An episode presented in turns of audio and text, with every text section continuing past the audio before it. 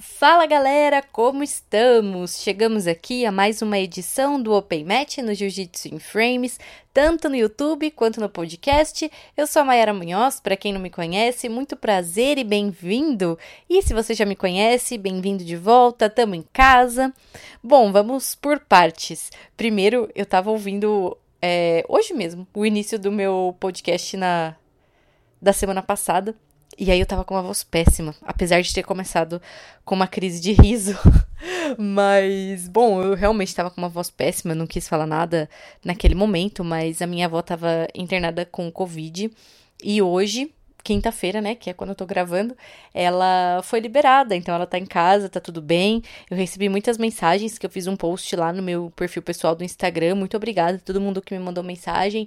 Muito obrigada por todo mundo que sabia antes de eu publicar e me mandou energias positivas. Estamos cuidando da velha. E velha é um jeito carinhoso que eu chamo ela, tá bom? Então tá tudo bem. É meio louco, né? É uma coisa que a gente não, não conhece muito bem e agora que a gente tá conhecendo, é, eu aproveito, né, pra, pra falar para quem puder ficar em casa, se cuidar. É, não façam treinos clandestinos. A minha avó estava 100% em casa, a gente não sabe como isso chegou até ela. Tava todo mundo se cuidando muito, ninguém tava vindo aqui. Minha tia, né, que mora perto da casa dela, é, meu primo, meus primos, né, na verdade, eles só estavam vindo aqui ficando, tipo, na calçada, assim, e ela acabou sendo infectada. Eu moro aqui, eu tava aqui com ela, né, na casa dela, eu tava na casa dos meus pais em Itatiba, mas eu vim pra cá imediatamente quando quando vi que ela começou com sintomas e aí comecei a correr atrás das coisas para levar ela no hospital. Então, não é brincadeira, é uma doença complicada, né? Como eu falei, a gente tá aprendendo tudo agora. É, não duvidem do que tá acontecendo no mundo, é uma coisa muito séria. Eu sei que é difícil de acreditar, eu sei que às vezes a gente fica incomodado, achando que a mídia está exagerando, inflando números e tudo mais. É, mas assim, eu acho que se todo mundo colaborasse, cada um fizer um pouquinho da sua parte, a gente vai se livrar de tudo isso mais rápido. É, então, ao invés de ficar duvidando, de ficar se botando à prova e tudo mais, faz a sua parte, faz o máximo que der e aí aos poucos as coisas vão, vão melhorando. Enquanto a gente vê número, a gente vê número de mortes, número de infectados, número de curados, é, a gente fica preocupado mas às vezes a gente desmerece um pouco por ser apenas números, apenas entre aspas. Mas a partir do momento em que começa a virar nomes, aí a coisa fica mais complicada, porque aí, tipo, parece que a água bate na bunda, né? Digamos assim. Então, além da minha avó, eu tive duas pessoas próximas é, infectadas e que passaram um maior perrengue. Uma amiga minha foi mais tranquila, é, assim, claro que ela sofreu, mas ela não teve sintomas tão fortes a ponto de precisar ficar internada. Na verdade, ela nem foi testada mas ela sabia que era, né? Porque os sintomas indicavam 100% que era, e agora ela tá se recuperando. E eu tive um amigo que também foi grave, precisou ficar internado, e foi, tipo, muito angustiante, assim, porque foi a primeira pessoa que eu vi ficar internada, e pneumonia e tudo mais, e, tipo, eu tentei ficar próxima dele o máximo que eu podia, mas eu sabia que eu não podia, né? Porque eu não podia estar tá lá, mas o tempo todo eu tava aqui porque a gente começa a se preocupar mais e mais e mais. Então, se cuidem, não queiram que os números virem nomes, tá bom? Então, respeitem aí a quarentena, por favor, respeitem o máximo que vocês puderem. É, não é só porque não tem fila dando a volta no quarteirão no hospital que tem leitos, porque eu vi muita gente falando que, ah, estão falando tanto que o hospital tá cheio, que não sei o que, eu vi, né, e o hospital não tá cheio, coisa nenhuma. Cara, aqui em São Bernardo, eu levei a minha avó no hospital, é particular, tá? Então, tipo, sorte, assim. Eu sei que a minha família é privilegiada, porque os meus avós podem ter convênio médico. Então eu levei no hospital do convênio. Eu não sei realmente como tá o SUS, eu não sei a realidade do SUS, porque eu não frequentei o SUS, mas falando do hospital particular, né? Por mais que a recepção estivesse vazia, assim, né? Tipo, tinha lugar para sentar, entendeu? Não tava cheio, não tinha fila, é, não demoraram para atender minha avó. Realmente, tinha muita gente indo e vindo, mas não estava lotado o hospital. Mas na hora de internar ela, aí sim tava lotado, entendeu? Então, tipo assim, não tirem como parâmetro a recepção do hospital ou a fachada do hospital que tá vazia. Porque, nesse caso, sim, é, a mídia não está inflando, entendeu? Tipo, aqui em São Bernardo não tinha leito para minha avó, a gente teve que transferir ela para Vila Mariana, que fica em São Paulo. Então, não desmereçam, tá? Não desmereçam a doença e esse é o meu recado. Se cuidem, fiquem em casa o máximo possível. Agora vamos ao Open Match dessa semana, já que eu estou animada, com a voz mais animada. Quem não ouviu da semana passada, vai lá para ouvir, que é com Michael Lang. É, foi uma entrevista muito boa. Eu falei que foi uma aula e realmente foi uma aula. Então, ouçam lá o da semana passada mas só depois desse, que é com o Xande Ribeiro. Bom, eu foi mais uma entrevista que eu me surpreendi positivamente. O Xande era uma pessoa que eu nunca tinha conversado, assim, de sentar e trocar ideia. É, a gente até falou antes, ele falou, ah, eu sabia quem você era. E eu, obviamente, sabia quem ele era, mas a gente nunca tinha, de fato, tipo, se apresentado um pro outro, assim. Então, foi um cara que eu fiquei também, assim como eu falei que eu fiquei nervosa para entrevistar o Roger, eu também fiquei nervosa para entrevistar o Xande mas foi uma entrevista que me surpreendeu positivamente, porque na real que o que a gente menos falou foi jiu-jitsu, assim, a gente Cara, a gente deu a volta ao mundo, tem uma hora e meia de entrevista, foi a entrevista mais longa que eu fiz. É, o Xande, um cara muito do bem, muito simpático, me apresentou a Vitória, a filha dele, na entrevista. É, ela veio aqui dar um, um oizinho, super tímida, mas ela apareceu. É, a gente falou bastante sobre yoga. É, a Lisa, ela é bem amiga do Xande, a Lisa Lisa Pix, para quem não conhece, ela é bem amiga do Xande lá em San Diego, e, e aí ela me falou assim, ah, quando você entrevistar ele, pergunta sobre o Hanuman, então eu perguntei sobre o Hanuman, ele me falou tudo sobre o Hanuman, um pouco sobre hinduísmo, tipo, uma parada que eu nunca imaginei que a gente fosse conversar, é, uma coisa que foi muito legal também que aconteceu na entrevista, que é meio até que um tabu, assim, ele começou a me perguntar sobre menstruação, é, porque. Explicando, né? Porque parece meio bizarro eu falar assim aleatoriamente. Mas ele tava falando que às vezes ele sentia necessidade de descansar durante o treino, às vezes não tinha cabeça e tudo mais. E aí eu, tipo, falei, aí ah, a mulher, assim, a gente ainda tem um plus, porque a gente menstrua, né? Então a gente tem TPM, tem toda uma parada hormonal e tudo mais. E aí ele começou a me perguntar várias coisas, assim. Eu achei muito legal o interesse dele, é, porque é muito difícil você explicar num meio predominantemente masculino o que é, né? O que a gente sente, como é o período menstrual, né? Como é cólica, como é TPM, como são os hormônios. E eu achei muito legal que ele se interessou em saber desse assunto. Então a gente falou sobre isso. Eu realmente nunca imaginei que a gente fosse falar sobre isso, então me surpreendeu. É, em breve eu até vou gravar um episódio falando sobre isso para as mulheres e também para os professores, para os coaches, porque é uma coisa muito interessante de, de se falar, porque varia humor, varia hormônio, força, testosterona, progesterona, tipo, muita coisa. Então, em breve eu vou falar sobre isso também. Mas por enquanto, temos aí o papo com o Xande. Foi um papo muito legal, que eu gostei muito de fazer, achei muito divertido, dei risada pra caramba e também aprendi muito. Eu espero que vocês gostem. Não se esqueçam de se inscrever no canal do YouTube, porque a entrevista completa também tá disponível lá. Se inscrevam também no podcast para vocês saberem sempre que eu publicar toda semana. Espero que vocês gostem e até a semana que vem. Tchau! Então vou começar a falar. É isso, vamos, vamos fingir que é ao vivo. Fala galera, chegamos aqui a mais uma edição do Open Match no Jiu-Jitsu em Frames, tanto no nosso canal do YouTube quanto no podcast. E o meu convidado de hoje é o Xande Ribeiro. Tudo bem, Xande?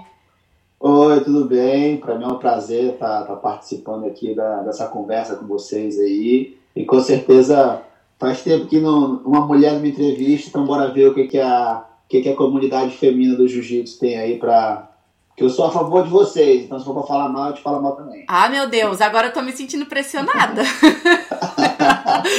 Primeiro de tudo, Xande, eu quero saber o que, que tem na água de Manaus. Que todo mundo que sai de Manaus sai bom de jiu-jitsu.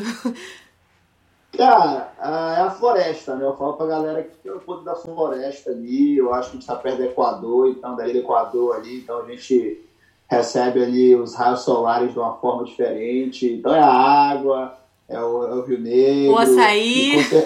É o açaí, entendeu? E com certeza, cara, a gente treina muito. O negócio lá do Amazonas, ah, na verdade, historicamente, né, o jiu-jitsu meio que veio do norte para o sul, né? Então eu acho que a gente já recebe essa influência aí japonesa há muito tempo, até mesmo a, a, em Manaus a, a cultura e a comunidade japonesa é muito grande, né?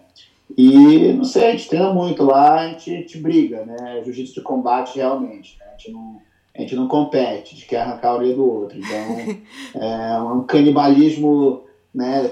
positivo diário. Então, é por isso que a gente, a gente se ajuda muito, entendeu? É como, como, como eu falei, até mesmo o clima, a, a parte da floresta, o oxigênio, então acho que isso ajuda bastante. Sim, porque eu vejo que, de verdade, assim, todo mundo que fala que é de Manaus, a galera do jiu-jitsu já fica, nossa, Manaus. E, tipo, se você for ver, é, comparando assim com, com as pessoas mesmo, tipo, tem muita gente de São Paulo, muita gente do Rio, tipo, Manaus não é tipo o que tá, digamos assim, vai, mediaticamente falando, as pessoas só falam de São uhum. Paulo e Rio, mas a galera sai muito forte de Manaus, então é sempre importante falar isso, né?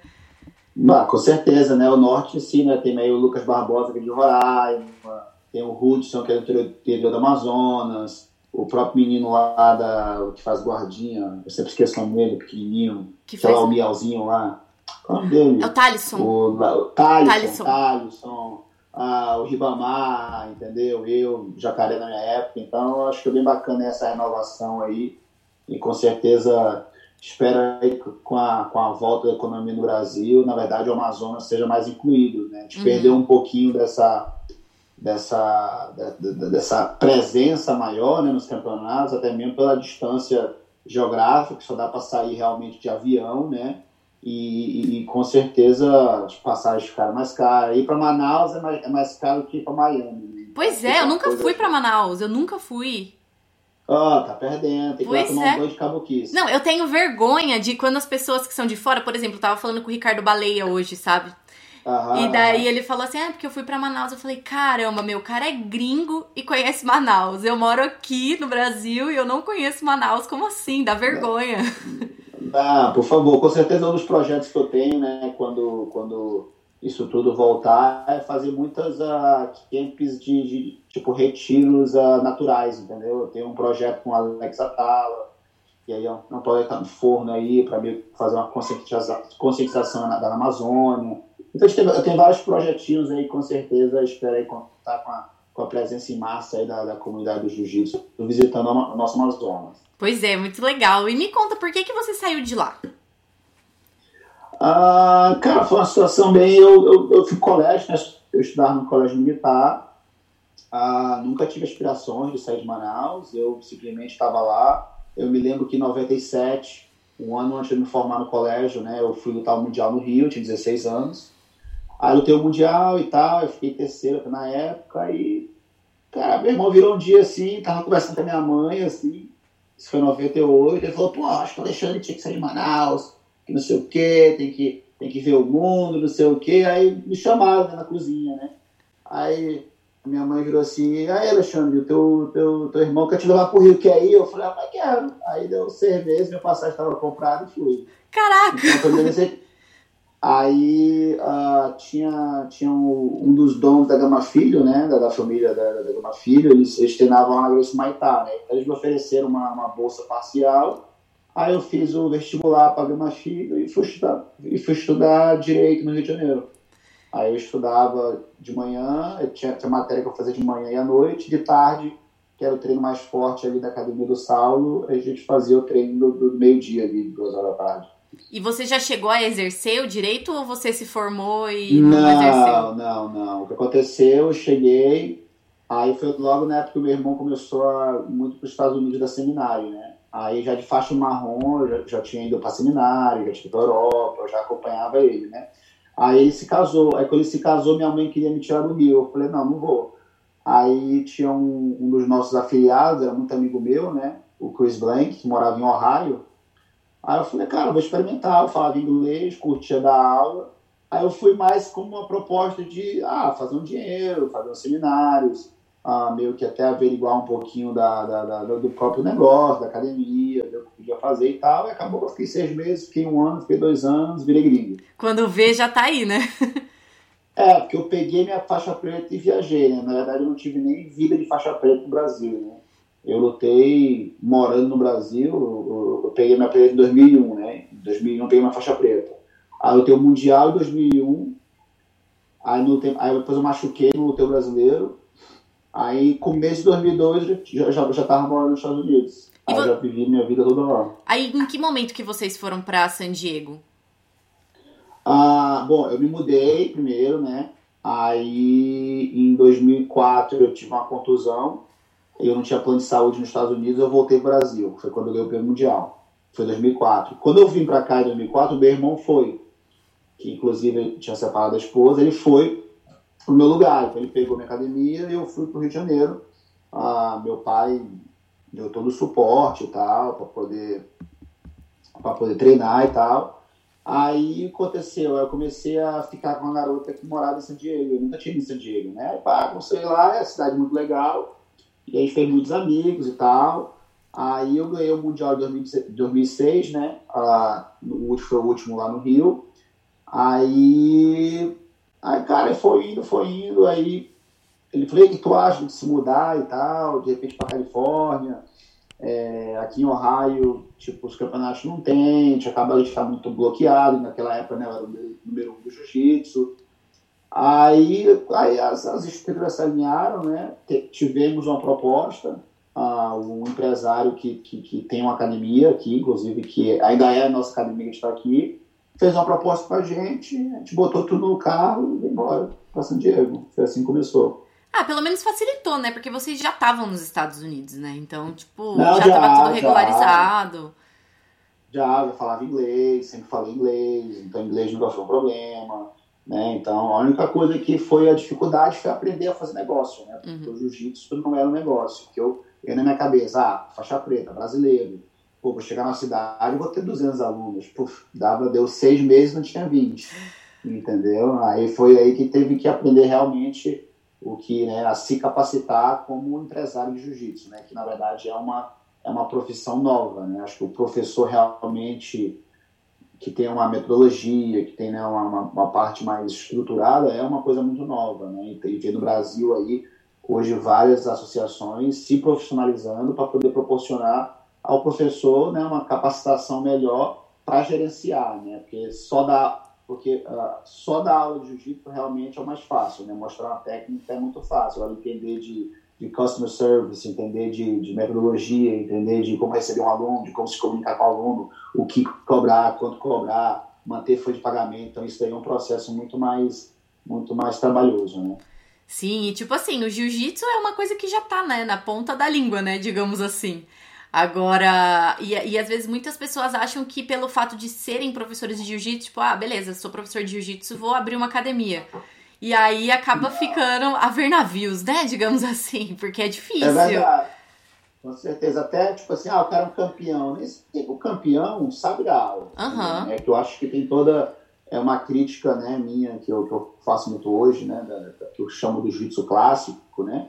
Que é o jiu-jitsu que é fundamentado, é um jiu-jitsu que tem uma, que tem uma, uma metodologia de começo, meio e fim, de pegar, você ensina uma mulher, um adulto, um senhor de idade, uma criança, como metodologia. Você não vai ensinar simplesmente, ah, porque eu sei fazer guarda-laço, eu vou ensinar guarda-laço pro cara. Mas que adianta ensinar guarda-laço se, se o cara não sabe fazer movimentação, se o cara não entende os princípios da arte marcial. Então, eu acho que tem todo um processo. Então, muitas vezes, eu, eu, eu falo disso porque eu aprendi errando, né? Uhum. Eu, nunca dei, eu nunca dei aula no Brasil, eu já aprendi a dar aula em inglês, né? Já foi uma coisa que eu já vi, toda a minha metodologia de ensino foi praticada e desenvolvida em inglês, né? Então, então foi difícil para mim, né? Eu tinha que eu tinha que ao mesmo tempo ensinar meus alunos a ficarem bom para me baterem e ao mesmo tempo eu tinha que ensinar eles a fundamentação do jiu-jitsu, né? Então, então foi uma briga bem bem legal aí nesse começo. E quando você se mudou e abriu sua academia e tudo mais, é, é, normal que as pessoas não tenham treino, né? Então, tipo, quando você se mudou, você uhum. não era simplesmente o cara, o professor. Você não era simplesmente uhum. o dono da academia, você estava no auge, né? É, uhum. Competitivamente falando. Como que você conciliava essas duas coisas? Olha, é, é, como eu falei, eu não tive vida no Brasil, né? Eu peguei uma faixa preta e já me mudei, né? E, na verdade, meus primeiros três anos era só faixa branca. Ah, eu fazia muita coisa. Na verdade, como, como eu falei, né? Eu, eu, eu, tinha, eu tinha uma metodologia que eu, né, que eu desenvolvi ali naquela com meu irmão. Ah, ensina, ah, ensina primeiro a sobreviver, depois ensina a escapar, ensina a defesa pessoal, ensina aquilo. Só que aí até uma pessoa desse sentido fazer, por exemplo, uma meia guarda profunda, pô, é um processo enorme. Então eu comecei a ver meus alunos que tinham habilidades individuais. Entendeu? É tipo, aí um eu ensinei uma meia guarda, aí o outro eu ensinei uma aranha, aí o outro eu botei bonde guarda fechada. Então eu adaptei vários alunos meus, estamagostezinho, né? De uma forma mais, mais né? A, a, a me darem a dura naquele setor, entendeu? Então foi isso que eu trabalhei. Ah, vou estar com um cara, ah, porra, que faz uma guarda assim. Eu ia lá, treinava o cara naquela guarda, que eu olhava o biotipo dele e foi assim que eu desenvolvi. Mas é claro, fazia muito físico antes, ah, aquela, aquela assault bike era minha namorada, porque eu ali o dia inteiro. Ah, eu usei muito kettlebell na época, eu tinha um professor de boxe lá, então a parte física, né? Eu praticamente era assim, era um frio de menos 15 graus. Eu chegava na academia com a minha roupa de frio, eu sentava 40 minutos até o ar-condicionado, o negócio esquentar. Nossa, e para quem vem Aí, de Manaus! exatamente, exatamente. Então, ah, aí, aí eu esperava aquecer, eu trocava de roupa, e tipo assim, se a aula era 6 horas, eu chegava lá 3, né? Que dava uma hora até aquecer a academia. Aí dava 4, 4 e meia, eu passava uma, uma hora fazendo parte física. Entendeu? Aí os alunos chegavam, já estavam aquecidos ali quando era treino para mim, entendeu? Quando era uma coisa mais uh, direcionada ao meu treinamento. Eu falava, ó, vamos lá, vamos começar aqui. Eu botava uma mão na faixa, os caras botavam 100 quilos, eu tinha que escapar todo mundo. Aí botava outra mão na faixa, tinha que escapar todo mundo. Aí botava assim as mãos, na, as duas mãos na faixa, tinha que escapar. Aí cada dia eu escolhia uma posição, por exemplo. Então era só específico, né? Mais específico mesmo. Muito, é, de posição. Uhum. Porque eu pensava assim, cara, se a minha deficiência. Eu só não posso ficar em posição ruim. Uhum. Entendeu? Então, tipo assim, quem é que vai me dar, por exemplo, ah, vamos botar um nome, vai que um Leandro Lô passa minha guarda. Entendeu? Como é que eu vou sair da, se, se, eu não, se eu não me boto nessa posição, né? Agora, no meio campo ali, né, a porrada come, né? Então, era isso muito que eu fazia, né? Eu trabalhava muito posição para poder escapar, né? Para poder ter a chance de, se um cara mais evoluído tecnicamente do que os meus alunos chegasse na posição, eu poder escapar.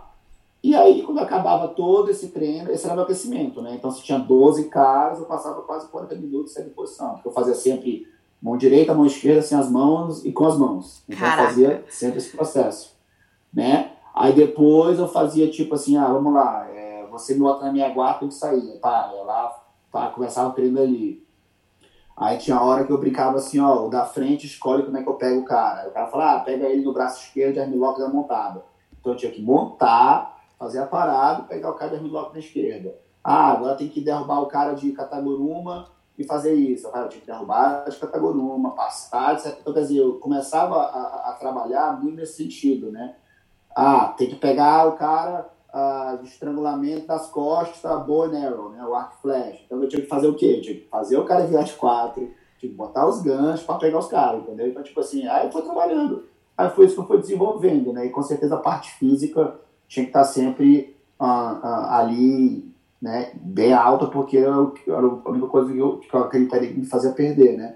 Tanto no primeiro ano que eu fiquei nos Estados Unidos, eu, uh, eu fui campeão pan-americano, e eu lutei o Mundial de 2002 e fiquei em terceiro, perdi pé de pano ah, no absoluto. Ganhei desse, esse ano acho que ganhei do Verdun, ganhei do, ganhei um monte de gente. Ah, isso foi 2002, né? Aí acabou que eu perdi pé de pano. Aí eu fui lutar com aquilo no, no dia seguinte, eu machuquei. Aí não lutei. Aí 2003 foi Abu Dhabi, aí 2004 eu voltei ao Brasil, aí fui campeão, aí voltei para os Estados Unidos. Aí Voltei para os Estados Unidos, aí continuei treinando lá, já estava meu irmão, o Lovato já meio que fazia parte da galera também, mas não, assim, era só eu, meu irmão e o Lovato. Uhum. Não tinha. Eu não entrava numa sala com tipo Death Shop, nunca tive isso, entendeu?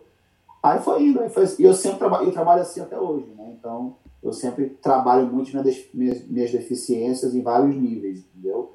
Cansado, descansado, sem uma mão, com a mão e vai brincando, né? Pra estar tá sempre variando a brincadeira. É, e duas coisas em relação a isso. A primeira coisa é que você, obrigatoriamente, seus alunos têm que ficar bons, né? Então, tipo, hum. eles vão ficar bons em tudo, porque não adianta. Tem muito. Eu vejo muito professor, assim, que não tem tanta experiência, que, tipo assim, ah, eu sou bom em guarda aberta, então eu só vou ensinar guarda aberta. E aí, o aluno, todos os alunos só sabem fazer guarda aberta. Então, tipo, e aí, se você precisar fazer uma, uma laço, uma aranha, tipo. Então, é, esse tipo de treinamento específico que você faz obriga primeiro os alunos ficarem bons em tudo e ficarem duros. Uhum. E a outra parte também de você não ter gente é, tão assim avançada. Você falou, só tinha o seu irmão e o Lovato. Então são duas pessoas que eram um treino duríssimo, que você sabia que ia ser porrada o tempo todo. Mas ao mesmo tempo, você não. Tre... Às vezes, quando. Pelo menos eu, quando eu treino com pessoas que são muito mais graduadas, assim, ou muito mais experientes e tal, eu sinto que eu mais me defendo do que ataco, né? Diferente de quando uhum. você consegue treinar com pessoas que são menos graduadas. Você vai conseguir treinar mais, muito mais os seus ataques, de repente, né? Uhum, com certeza. É, mas, tipo assim, uh, é, eu, eu, o pessoal fala, ah, tem que treinar com os caras mais duros. Só que às vezes os caras mais duros, né, é uma competição diária, entendeu? Uhum. Eu não acredito em competição diária, entendeu? Eu acho que, eu acho que você tá no treino, eu acho que existem dois tipos de treino. O treino que você experimenta, o treino que você só tá afim de estar tá ali, uh, o treino que você tá, tá tendo que fazer uma performance, entendeu? Então, tipo, eu nunca treinei todo dia ah, tem que ser aquela porrada todo dia. Não, eu não, eu não acredito nisso, porque, pô, vai ter um dia que eu vou estar mais cansado, vai ter um dia que, de repente, ah, hoje eu fui no meu condicionamento físico, o treino foi de força. Pô, vou fazer força na parada.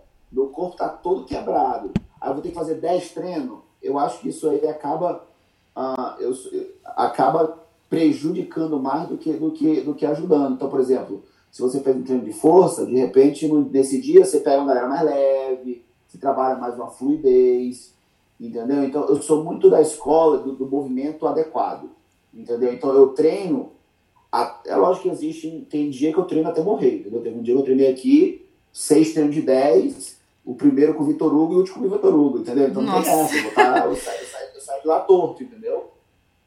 Mas, tipo assim, eu, eu só acredito assim, eu, eu, eu acredito muito no, no, no, numa movimentação eficiente. Se eu começo a treinar e meu movimento que seja, começou a ficar quadrado, eu já tô, eu já tô perdendo qualidade de treino. Eu já estou ensinando o meu corpo a movimentar errado, entendeu? Uhum. A ter reações erradas. É a hora que eu paro de treinar. Sim. Entendeu? É a hora que, pô, beleza.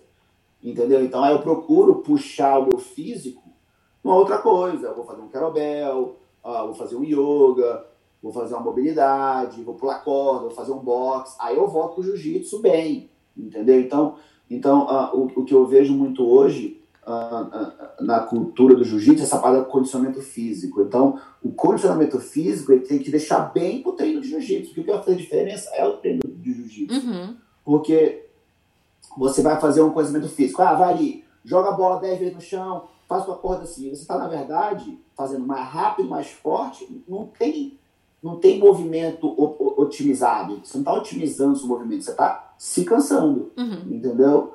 E o que, que adianta você fazer toda essa preparação física se você não consegue trabalhar essa, essa parte da, da evolução sua física com eficiência na sua técnica? Aí você vai fazer força, você vai errar. Não tem, não tem condicionamento físico para sair de montada, não tem condicionamento físico para sair de 100 quilos, entendeu? Tem técnica, né? Então eu acho que é aí que que eu acho que tem que haver um equilíbrio. Sim, e é também se conhecer, né? Porque tem gente que consegue sair do treino de musculação, por exemplo, e ir direto pro jiu-jitsu. Eu morro, para mim Exatamente. acabou o jiu-jitsu, não dá. Exatamente, mas aí eu te pergunto, quanto tempo essa pessoa consegue fazer isso? Pois é, aí vem as lesões, né, e tudo mais. Exata... Exatamente, tipo assim, hoje eu tenho quase 40 anos, entendeu? Então, então, tipo, eu me considero fora da curva porque eu sempre entendi o meu descanso. Entendeu? Eu acho que isso foi um pouco mais da minha. Eu acredito que, que, que eu, eu sou muito mais da longevidade do que a intensidade, entendeu? Eu prefiro ter uma cadência intensa e forte 10 minutos do que brigar 3, botar 3 palmos de língua e apanhar 7. Sim. Então eu acho, eu acho que isso aí é um pouco. Né? E a gente vê muita gente aí no jiu-jitsu também, que nem, nem chegou nos 30, já tá todo quebrado. Ah, tu vê que já não, não luta com mais eficiência tu vê que tá, já está se machucando muito, entendeu? Então é isso aí que eu acho que o, o, o, o esportista, o competidor de jiu-jitsu tem que botar um pouco mais na cabeça, entendeu? Pensar mais na, na longevidade do que, tipo assim, ah, beleza, vou fazer tudo que eu posso em um dia. Não, cara, tipo, às vezes, porque, um, e tem outra coisa, né? A gente que, tipo assim, lutador, vamos, vamos imaginar um lutador de jiu-jitsu qualquer. Primeiro que ele não, ele não tem um patrocínio que realmente segura a onda dele. Uhum. Aí agora, ele, segundo, ele não tem de repente uma, um, um, suplemento para botar. Aí ele já tá comendo, ele já vai ter que comer aquela comida do rancho, em vez de pegar um macarrão orgânico, vai comer um miojo. Então tem todo esse trabalho, tem o estresse do dia a dia. Ah, pô, se mora em São Paulo, então, trânsito. Entendeu? Então tem todos esses stressors, né? Essas, essas coisas que o cortisol, a adrenalina, que já te consome. Entendeu? Então quando você tem 22 anos, você não percebe isso, entendeu? Mas quando você vai chegando para os 28, 30, dos 30 ao 35, que na verdade é o pico da, da, da aptidão física do homem, por exemplo, eu, não, eu desconheço o conselho da mulher, ele está caindo, uhum. em vez de estar tá chegando no pico dele, de força, de poder mental, de, de, de, de, vários, várias, uh, várias, né, uh, várias partículas que envolvem o jiu-jitsu, entendeu? Então é por isso que fica, às vezes, um, um problema sério, entendeu? Então, cara, ah, tem que treinar muito, mas, cara, como é que você descansa? Como é que você se alimenta? Ah, como é que você fica fora da internet? Como é que você está trabalhando a sua mente para a sua mente não... Porque se a tua mente não descansa, o corpo não descansa. Uhum. Entendeu? Então tem muito esse trabalho aí, graças a Deus, acho que hoje... muita gente critica o trabalho de coaching, entendeu? Mas eu acho que é um trabalho super válido, com um profissional que faz sentido, que tem aquela, aquela ideia correta de, de, de trabalhar a mente, o lutador, porque ele precisa desligar. É para desligar. É para sair da internet, é para sair do Tinder, é para sair do que está acontecendo, para poder realmente descansar o corpo e fazer a performance no dia seguinte. Sim, isso até mesmo em campeonato, né? Porque às vezes a gente vê gente duríssima perder campeonato porque não consegue, tipo, ter uma preparação psicológica. As pessoas acabam deixando isso um pouco de lado, tipo, fica tão bitolado em treinar e treinar e treinar, e aí chega naquele momento, tipo, não consegue desligar, tá mais preocupado, sei lá, uhum. tá nervoso com quem tá vendo, com quem tá assistindo, tá nervoso com o que o adversário pode fazer, e aí fica tão nervoso que acaba não conseguindo soltar o jogo, né, na hora da luta. É verdade, é o que eu tô falando, né? A cabeça começa a te boicotar. Sim, entendeu? totalmente. Aí fica na internet, aí quer fazer, aí acha que tem que fazer a postagem, aí quer responder alguém. Cara, tem gente que, tipo assim, é lógico que vai de pessoas para pessoas, né? A gente vê aí, tipo, tem um cara, o Gordon Ryan. Ele é o cara que acaba da luta, vai pra internet e começa a ser um amiguinho. Uhum. Mas é uma coisa que para ele, né, é o que eu falo, é o equilíbrio mental que ele tem, ele consegue fazer isso. Tem gente que não consegue. Entendeu? Tem gente que precisa ouvir música de metal, tem gente que ouve música de reggae. Entendeu? Então isso é um trabalho. Eu, por exemplo, particularmente, na semana de campanha, eu me treino. Eu vou pro cinema, se eu tenho peso, eu, eu, eu, faço descanso ativo, mas a última, a última que eu quero fazer é kimono. Que aí vai, vai. Aí pode ser uma coisa que pode dar uma machucadinha, e eu já machuquei várias vezes antes do campeonato. É uma coisa que pode trazer mais preocupação, porque não tem jeito. Na última semana, é trabalhar a mente, é descansar, é conversar com o pai, é ler um livro, entendeu? É meio que entrar realmente em sintonia com a sua própria essência, né? Em unissom, que eles chamam, né? Então, eu acho que essa hora aí que, que eu acho que é a evolução da, da parte mental ah, do lutador do jiu-jitsu. É, porque em uma semana, querendo ou não, você não vai aprender nada. Se você treinou pra caramba para um mundial, na semana do mundial, você já aprendeu o que você tinha que aprender, você já estudou o que você tinha que é. estudar, você já treinou o que você tinha que treinar. É só não ficar comendo hambúrguer, né? Só não relaxar. É claro. Mas, tipo assim, é. é. importante desligar um pouco desse lance de kimono, assim mesmo, né? É, é até, mesmo que ela, até mesmo que a fisiologia explica, né? Que agora eu tenho que entrar na fase de recuperação. Desculpa, não na, fa na parte de estresse, né? Tipo, eu já tô estressado. Tipo, geralmente aquela semana anterior, que a gente chama aqui de Hell Week, já foi a Hell Week. Então, na verdade, tu tem que, de novo, baixar o nível de cortisol da tua cabeça, nível de adrenalina, controlar a respiração, você tem que alongar. O corpo tem que voltar a ficar sadio para tu poder brigar de novo, entendeu? Então, a ciência explica isso, né? E, e, e como eu falo, o jiu-jitsu é um esporte muito novo nesse sentido. Eu acho que as técnicas de, de, de, de, de, de condicionamento físico tem umas que eu acho meio equivocadas, entendeu? Mas eu acho que é você tentar. Tem muito cara que, ah, agora é o novo cara que sabe fazer a preparação física. Meu amigo, quem vai te fazer a parada correta é o professor de jiu-jitsu. Entendeu? É ele que vai ter que ser a pessoa, que se for uma pessoa, claro, coerente, que vai ter que falar, não, menos físico, mais jiu-jitsu. Ó, descansa no jiu-jitsu, faz o físico. Descansa tudo, vai pra casa, toma um sorvete. Melhor. Ah, era tudo que eu queria ouvir do meu professor? Exato. Não, mas tem vezes que é isso mesmo, entendeu? Tem é. vezes assim que eu fico mó tempão estressado, entendeu? Tipo assim, não tô aqui falando pra ninguém tomar, tomar sorvete. Isso depende se tá perdendo peso, tudo Lógico. depende. Tem vezes que eu, tem vezes que eu tô estressadão, eu tô de mau humor, o nego fala pro galho, eu acho que caramba, é por aí vai. Ah, que eu faço ter uma taça de vinho. Aí eu tomo uma taça de vinho, aí já bate aquela relaxada, eu durmo que é uma beleza, porque ela trigger uma coisa, né? Hoje em dia eu não tomo mais, eu não tomo mais vinho, hoje em dia eu já faço respiração, Aham. já medi, eu tenho todas as técnicas em relação a isso que eu estou desenvolvendo com, com o Wim Hof e com, com o yoga e tal. Então eu já tenho minhas formas de, de atingir esse nível de dopamina, de serotonina, de outras formas, sem ter que usar um- uma taça de vinho. Ah, eu ainda tô na fase do vinho. Tudo bem, mas tudo bem. Eu já passei dessa fase. outra. Mas em breve, em breve eu vou tomar um vinhozinho. Então, tipo, você vai, vai, às vezes com um sorvetinho, só pra dar aquela. Hum, aquele sorvetinho, às vezes, faz você ganhar. Aí vai ficar de bom humor. Aí o bom humor ajuda o quê? Ajuda a parte mental. O bom humor te deixa muito mais solto, muito mais relaxado. O bom humor você vai agir com as pessoas melhor, muda teu campo energético, tua troca fica muito mais gostosa por causa de uma colherzinha de, de, de sorvete. É claro, você está perdendo peso, você tem que, né? Você tem que trabalhar isso aí. Eu, quando eu tô perdendo peso no campeonato, eu faço sauna para comer mais.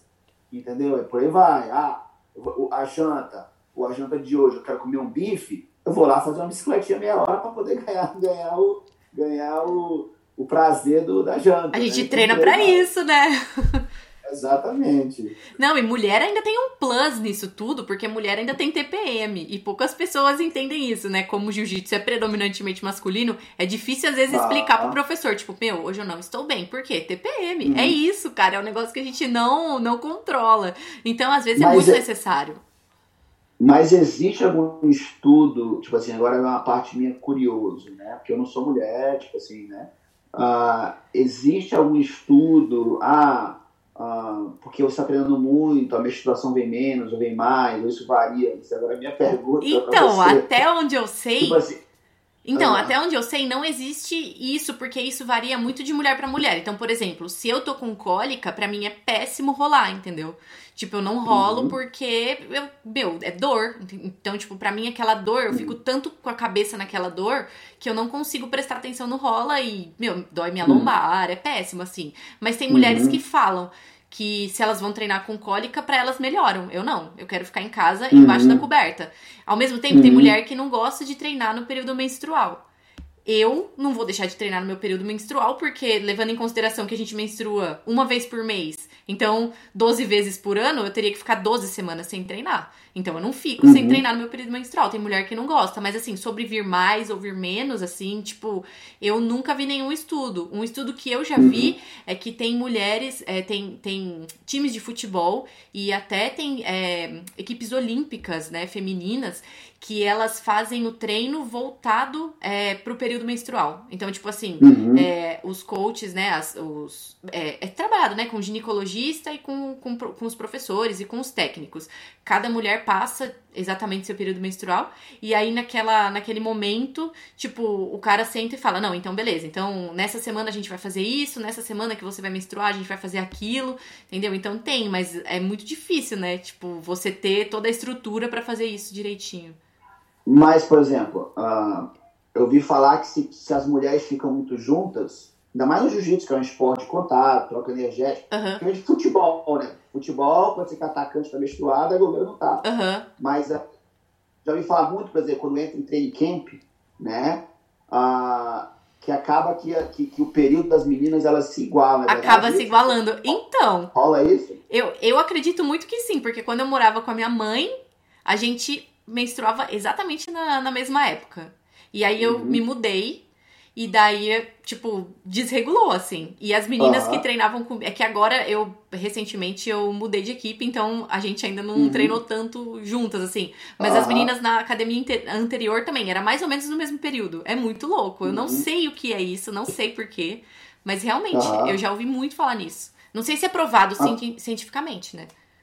É, porque na verdade é uma bomba hormonal. Agora, em questão hormonal, assim, por exemplo, ah, neguinho, tipo assim, ah, quando, quando o homem transa, ativa a testosterona Uhum. e tal, assim, tem alguma, algum, é lógico que a menstruação existe, tipo assim, quando a pessoa menstrua, tem uma coisa relacionada à performance ou é só físico mesmo? Ah, porque está menstruando, de repente ficou com menos estrogênio, aumentou a testosterona.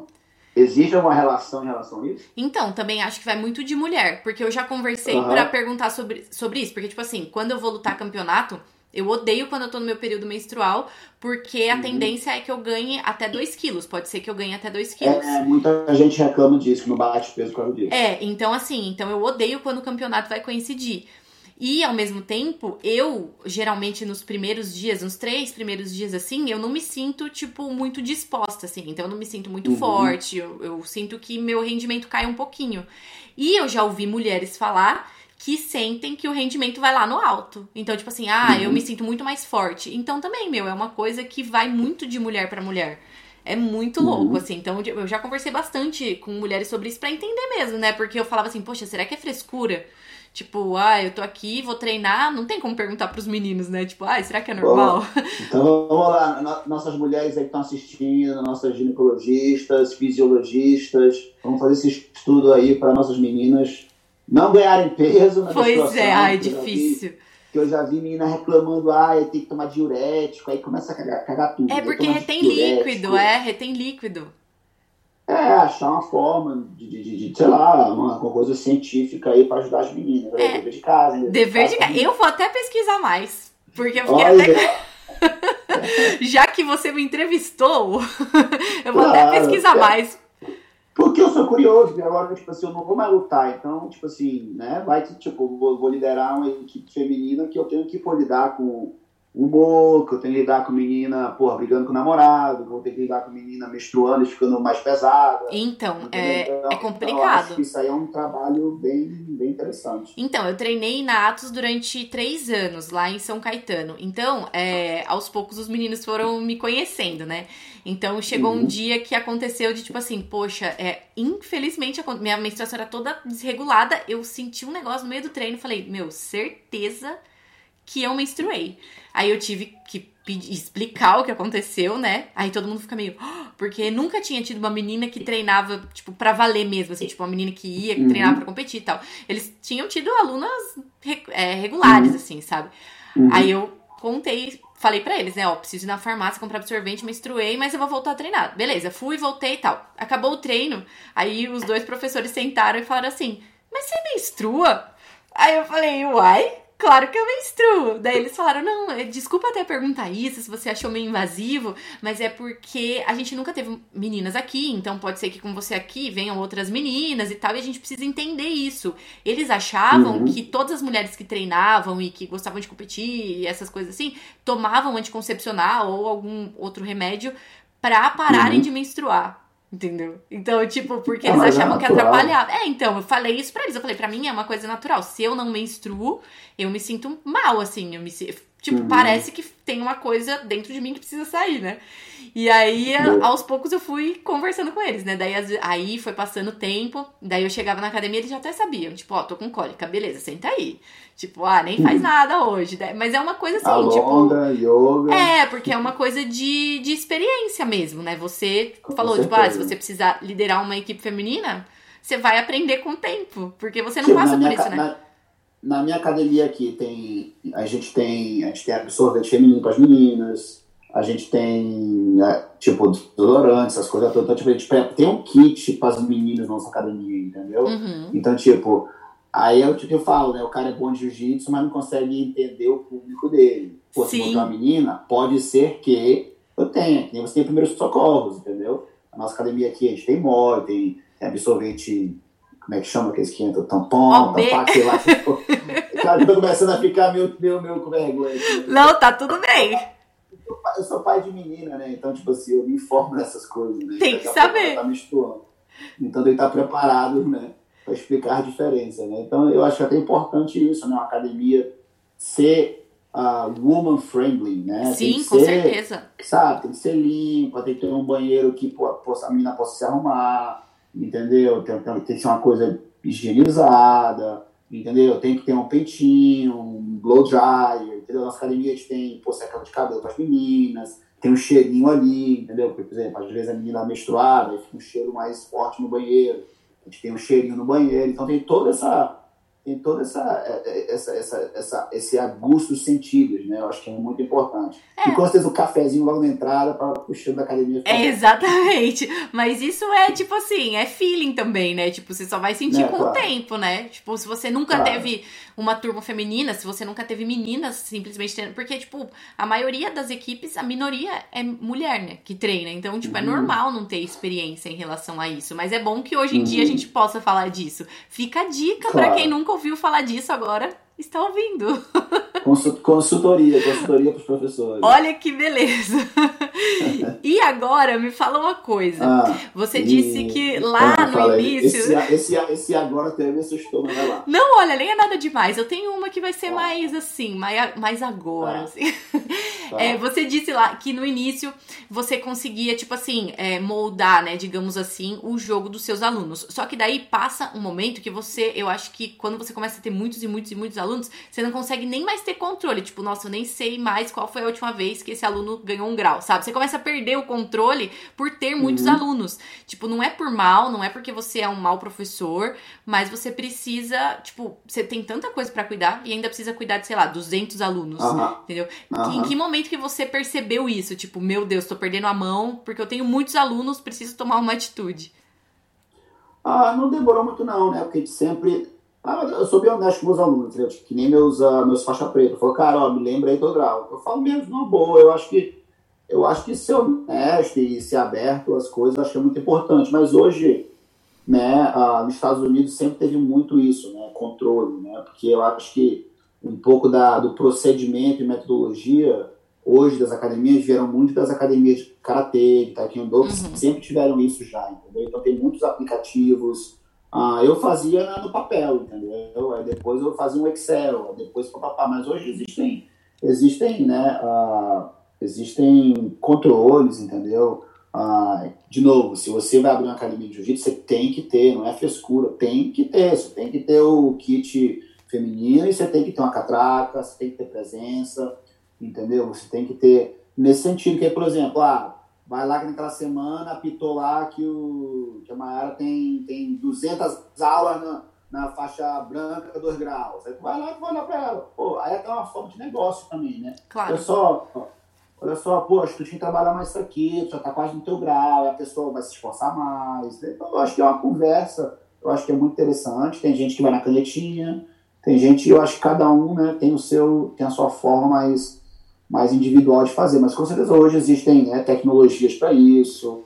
Né? Eu acho que é uma forma, a cultura tem que mudar no Brasil um pouco. Eu acho que o aluno, eu acho que vem do professor, o professor tem que fazer chamada, tem que ter ali um númerozinho para a pessoa fazer a, a presença dele. Uh, tem que ali, quando a pessoa pegar a faixa, botar no sistema que ela fez a faixa. Ah, o cara fez 10 aula particular. Pô, o cara fez particular, deixa uma camisa para ele. Então, tem até outras formas de manter o negócio em si, né? Ah, nesse sentido. E até uma forma de manter o equilíbrio técnico, né? Porque, tipo assim, se você vê um cara ali que tá na faixa azul, já tá batendo todo mundo, pô, que tá batendo todo mundo? Legal, qual é teu nome? Ah, tu já sabe do cara, né? Tu vai lá, pô, você tá com quantas aulas? E, não, você vai ter que passar um grauzinho pra ele. Então, você pode meio que balançar aquilo, porque o jiu-jitsu não é uma ciência exata, né? Uhum. Então, nunca foi uma ciência exata. Eu não posso, tipo assim, eu estava até conversando com um aluno meu ontem, eu estava falando sobre, sobre né, o white curriculum, que é o sobrevivência, o blue curriculum, que é escapadas, o purple curriculum, que é guarda, uh, o brown, o, o, marrom, que é, que é passagem, o preto, o currículo preto é o que a gente chama de currículo preto aqui do livro do Saulo, né, no Jiu-Jitsu Universe, que é, o, que é as finalizações. Ele fala, pô, mas se o cara não, não, não, não, não, não conseguir praticar o marrom, eu falo, cara, acho que pessoa por pessoa, tem pessoa que vai ser melhor passador, que vai ter mais efici eh, vai ter mais eficácia no que ele faz em uma certa posição. De repente você é melhor guardeiro. Uhum. Mas isso não quer dizer que você não vai ensinar com eficiência uma passagem de guarda. Então, acho que o conhecimento tem que ser uma forma mais, mais geral, né? Eu acho que individualiza um pouquinho nesse sentido, né? Mas acho que o conhecimento ele pode ser mais abrangente. Ah, com certeza. Eu acho que esse controle é importante também, porque É, primeiro para você não perder, né, a mão, conforme eu falei, e também até mesmo para você ver como as pessoas podem evoluir em diferentes níveis, né? Não precisa ser necessariamente uma regra, tipo, ah, o aluno só vai da branca para azul com 500 aulas, sei lá, chutando bem alto. Uhum. Às vezes o cara precisa de 600 e o outro precisa Não. de 300, né? E eu vejo que tem alunos que têm medo de ter ficha na academia, sabe? Você vê que, ah, tipo, nunca Uhum. teve uma ficha na academia, nunca teve uma lista de presença. Daí, de repente, o professor quer implantar, aí os caras ficam tipo, nossa, nunca tive isso, agora vou ter, nunca mais vou graduar. Parece que as pessoas ficam meio com medo, né? É, eu acredito que a presença, é que eu falo, tipo assim, tem gente que na época o Shaolin, esses caras, pegaram a preta em 4 anos, o Saulo pegou a preta em 5, né?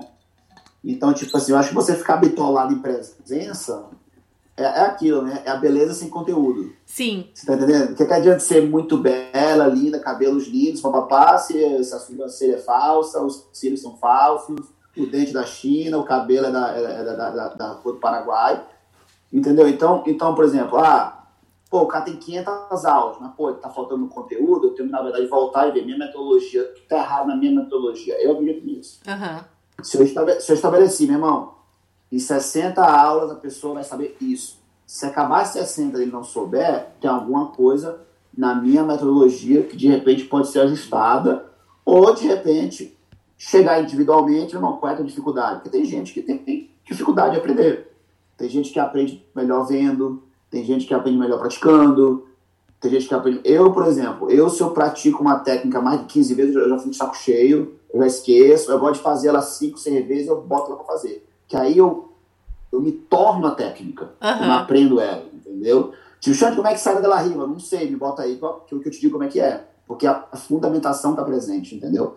Então, eu acho que, é o que eu falo, tipo assim, no jiu-jitsu não é uma ciência exata, né? Você tem que saber, você tem que estar em constante check-in, entendeu? Você tá sempre check na pessoa, entendeu? Pô, o cara tem 100 aulas, não sabe, pô, não sabe botar, sair de 100 quilos, ou pelo menos sabe nem me explicar como é que sai, entendeu? Não, como é que faz aqui? Às vezes um cara não consegue fazer a performance da posição, Uhum. mas ele te explica melhor que um, que um faixa preta, Sim. entendeu? Então, então eu acho que aí que é a hora que... E, e o que eu acho que é o mais gostoso, entendeu? No jiu-jitsu, essa constante busca do conhecer, se a minha metodologia tá bem. Pô, por que aquela pessoa não tá aprendendo? Deixa eu investigar aquela pessoa, deixa eu ir na parte psicológica dela.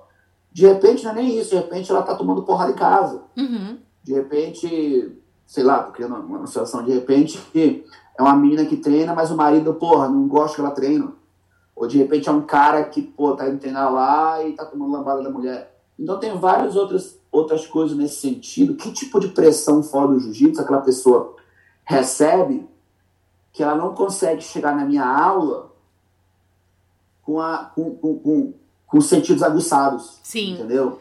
Então, pô, tem aula que eu olho pra minha turma, eu já sinto. Falo, galera, ajoelha aí, vamos lá, 10 respirações, respira. Tem cara que eu mando ajoelhar pra respirar, começa a chorar. Falo, meu irmão, vem cá, o que tá acontecendo? Ah, meu irmão, pô, perdi emprego, pô, chega a ganhar, entendeu? Então a pessoa vai com tanta pré. tá tão estressado para chegar na aula que, que, que às vezes o conhecimento não abre, entendeu? Então por isso que na, na nossa metodologia eu já implemento yoga, eu já implemento, tipo assim, hoje a minha, minha fase agora que, que, que, que eu não estou competindo, me recuperando, estou me especializando em respiração, em breathwork, que para mim é uma coisa que está mudando totalmente a minha visão, entendeu? Ah, já estou me especializando em yoga, as várias vertentes da yoga, que eu posso trazer da yoga para o jiu-jitsu, na mobilidade, entendeu? Então tem várias coisas nesse sentido que você pode usar para o aluno, entendeu? Às vezes meu aluno não vai ser o melhor guardeiro, mas ele pode ser uma pessoa que vai te mostrar como alonga o teu quadril da melhor forma. Uhum. Então eu acho que tem várias formas que o jiu-jitsu não é, uma, não é um, um, um, cavalo de corrida, entendeu? Eu acho que a gente tem que ver o jiu-jitsu de uma forma muito mais ampla, psicológico, mental, espiritual, os conceitos morais, entendeu? E para você ver que o mesmo que a gente falou aqui foi de técnica, né? A gente Sim. falou de conhecimento, como é que eu vou fazer um approach numa menina, como é que eu dou uma aula para uma garota, como é que eu converso com a menina que é mais, que é mais tímida, entendeu? Já vi gente dando aula pra menina, ó, aguarda isso aqui, a menina abre as pernas. Não, cara, peraí, isso, isso de repente na cabeça da menina, pô, tu sabe se a menina de repente já sofreu algum abuso, Uhum. entendeu? Então, a, a, até o, o approach, né, nesse sentido, de, de, de aproximar o jiu-jitsu com uma menina, você tem que ter. Tem menina que é escolar, né? como é que é? Guarda. Tem menina que é mais escolar, tem menina que é mais tímida, tem menina que, que é mais estressada, tem menina que você vai, você vai ensinar uma coisa já meio que, sabe, já toda bolada, tem menina que você vai ensinar já meio que flerta com você, entendeu? Então, então tem várias coisas nesse sentido, da parte psicológica e da parte, né, de, desse tipo de procedimento dentro do jiu-jitsu, que tem que ser muito trabalhado. A técnica, se você botar a mão aqui, a mão ali, isso daí. Hoje a mão aqui, amanhã a mão aqui, entendeu? Então a parte é. evolui. Entendeu? Então, então, então eu vejo muito isso. Eu já tive, eu já tive chance de. Teve uma vez que eu estava dando uma aula, tinha uma menina com olho roxo na, na porta da minha academia. Ela, não queria nem entrar na academia. Eu parei minha aula, fui conversar com ela, sabe? Uma coisa bem pouco aconteceu e tal. Pô, não, não, não. E eu estudo também estatística de agressão feminina tem todo esse, tem todo esse processo, entendeu? Apenas 3% das agressões uh, domésticas são reportadas, entendeu? Uhum. Então, tipo, se, se, se, ah, hoje, ah, porra, 90% das mulheres, 50% das mulheres são agredidas em casa. Não, são 50% e 3% que falam que foi agredido. Exatamente, então, porque a maioria então, tem medo, né? Exatamente, entendeu? Então ela foi muito corajosa em relação a isso, ela falou, eu fui todo delicado com ela, ensinei ela como é que sai de baixo, ali acabei dando uma aula particular para ela. Uhum. Hoje ela treina jiu-jitsu, ela tem uma senhora já, ela tinha uns 45 anos. Então acho que tem muito mais nisso, Mara, no jiu-jitsu, que tem que ser trabalhado com os professores, né? Porque nós somos professores, entendeu? A pessoa, não é porque você sabe o jiu-jitsu que te condiciona ou te, ou te qualifica a ser um professor, entendeu? Então, eu acho que é muito importante você ter, ser, ser, ser emocionalmente equilibrado, entendeu? Você saber realmente, ah, é, tipo assim, é, é difícil, né? Tipo, mas eu, assim, no meu caso, assim, ah, dar aula pra mulher, entendeu? É aquele negócio, aquela figura feminina, aí tem a menina que tá ali para pegar o professor, aí tem o professor que tá ali para usar porque é o professor para pegar a menina, entendeu? Então, é, é uma coisa muito mais profunda, na minha opinião, do que simplesmente mostrar como é que abre a guarda, entendeu? Então, acho Sim. que é um processo muito maior. Ah, eu acho que a gente tem muito que aprender no jiu-jitsu, da parte física, esportiva, mental e parte pedagógica, entendeu? Eu acho que isso tem que ter um trabalho muito maior. Eu morro de medo com esse negócio aí de botar jiu-jitsu nas escolas, entendeu? Eu acho que 90%, 98% do jiu-jitsu não está preparado para dar aula pedagógica ali na escola, essa é a minha opinião,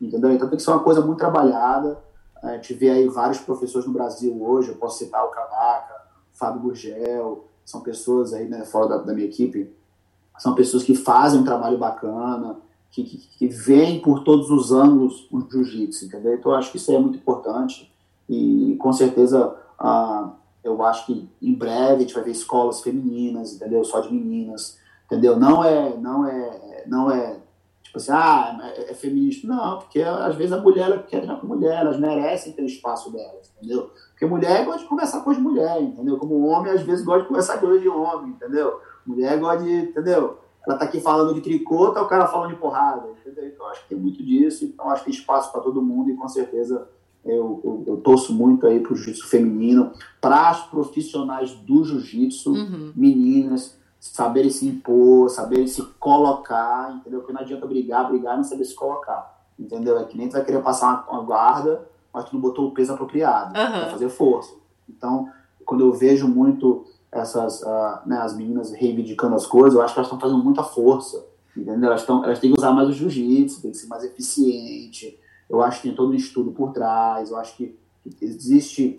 Uh, ah, a gente quer ser mais paga, é, paga o mesmo que você. Mas, tá, mas a, mas a, mas a indústria do jiu-jitsu feminino suporta isso. Então tem várias formas de, de, de, de, de trabalhar isso. Eu sou totalmente a favor, é claro, de uma coisa equalitária, mas tem que ser proporcional. Então, vamos trabalhar as meninas, vamos, tem acho que muita coisa para fazer, eu acho que tem muito produto para ser feito. Eu, hoje, pô, me amarro que eu, que eu acompanho a, o hashtag BJJ, no Instagram, cara, que tem de menina, poxa, fazendo trabalho bacana, sabe, fazendo coisa de modelo sem, né, sem, sem sensualizar muito. Eu, eu acho que também não me importo que a menina seja sexy, eu acho que tem que ser sexy, entendeu? Eu acho que quem tem que respeitar somos nós, homens, entendeu? Eu acho que tem uma, eu acredito que existe um, um limite da vulgaridade e, e, e ser sexy, uhum. entendeu? Mas eu acho que é o seguinte, a pessoa quer se expressar dessa forma, beleza. Se ela tá feliz, né?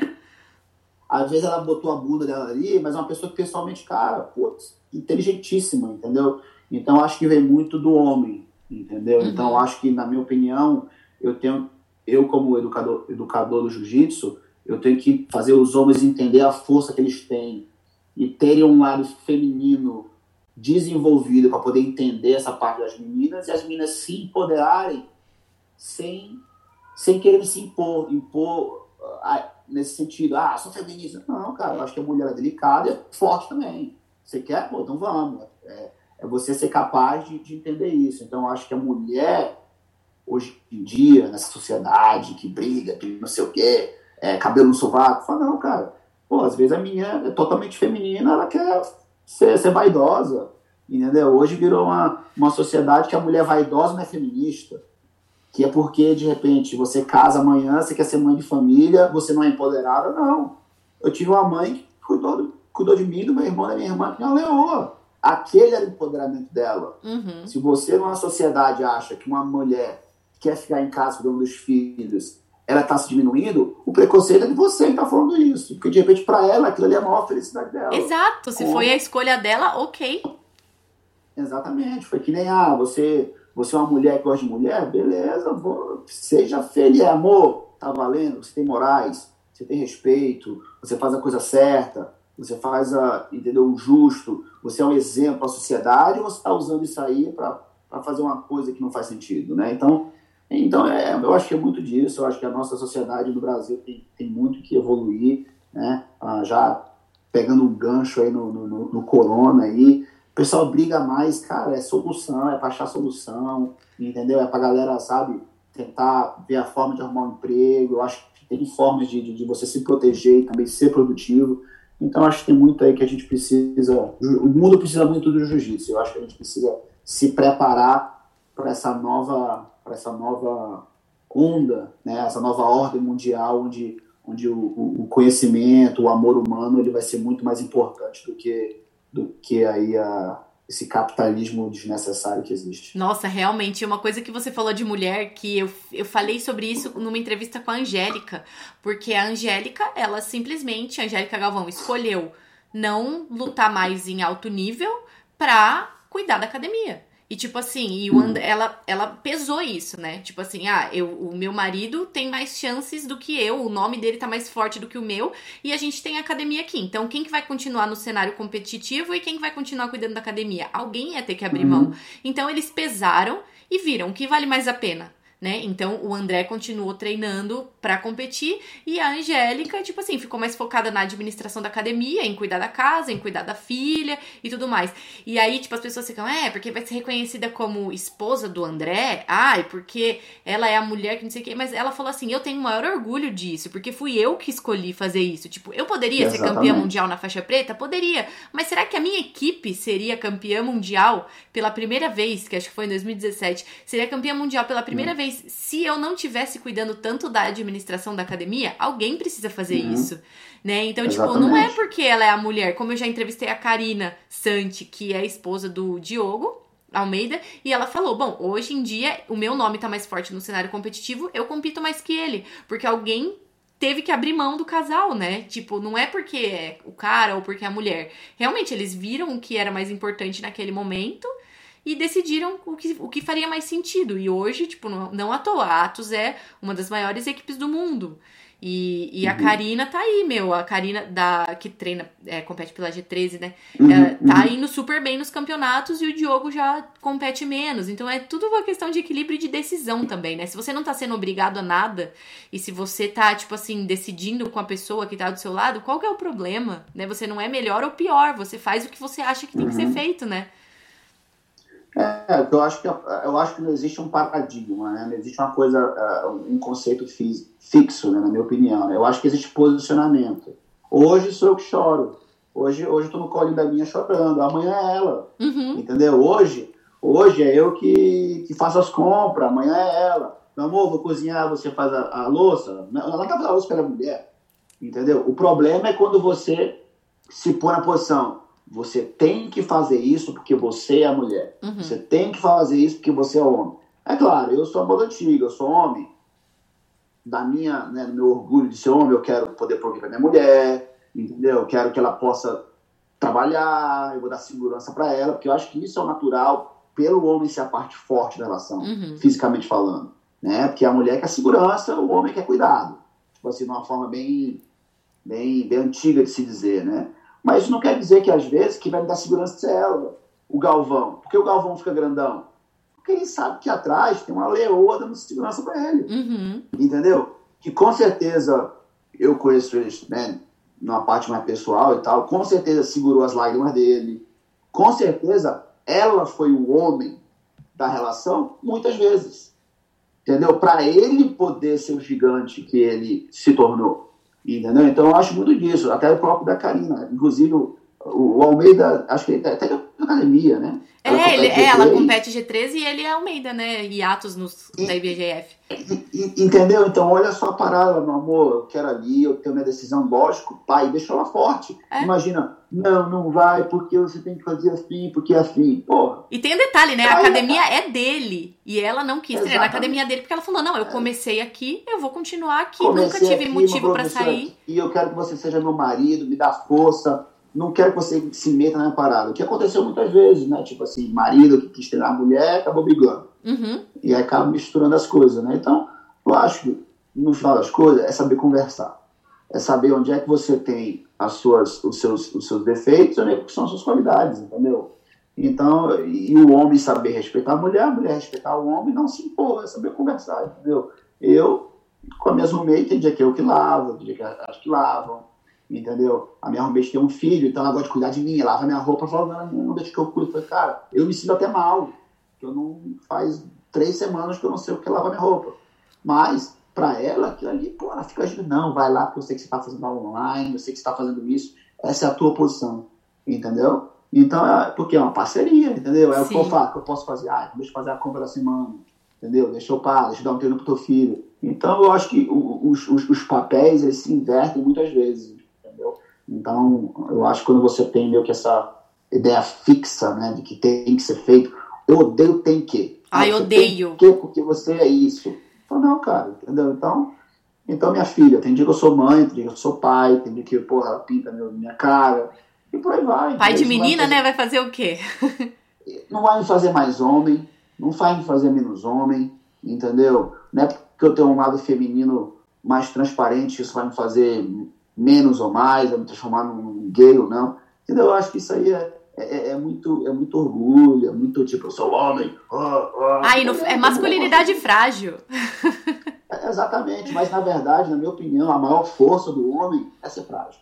Uhum. Entendeu? É, é, essa, essa, essa é, é que nem no jiu-jitsu, entendeu? Você vai lá, vai fazer uma, uma força, você tem que ser frágil, você tem que ceder para poder conquistar.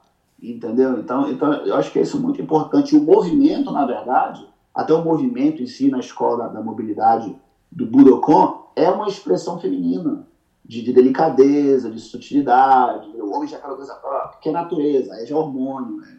aí é genética, né? A gente é mais, ah, a gente é razão, a mulher é paixão, entendeu? Então tem todo esse processo que, que, se, que se você levar com conhecimento de movimento, faz todo sentido, entendeu? Você vai ter que fluir. A flueza é feminina, entendeu? A, a fluidez ela é feminina, ela não é masculina, entendeu? O que é masculino é a pressão, é o ajuste, é a tochada. Isso é uma coisa mais masculina, que a mulher também tem que ter, uhum. entendeu? Então, então tem que ter essa, essa, essa, essa, essa, essa dança, né? Então, tipo assim, a gente tem nossa, nossa equipe, é o flow, press to finish, né? Que é fluidez, pressão e finalização. Então, você, você, tem, você tem que saber mexer esses três, entendeu? Para você chegar onde você quer, entendeu? Porque se você ficar só na pressão, se você só ativar a sua força masculina, você vai cansar.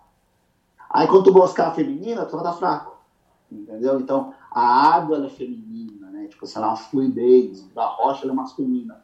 E aquilo, né? A água mole perdura, quando tu bate que fica pura, né? Então pois tem uma é. força que aplicada da forma correta, eu acho que vira uma união muito, muito bonita, né? Então, acho que esse yin yang ah, inclusive uma amiga minha me mandou uma parada muito bacana, né? Eu acho que o yang, né? Eu acho que o homem tem que aflorar a parte da mulher nele para poder sentir, conhecer e ser, para poder passar para frente.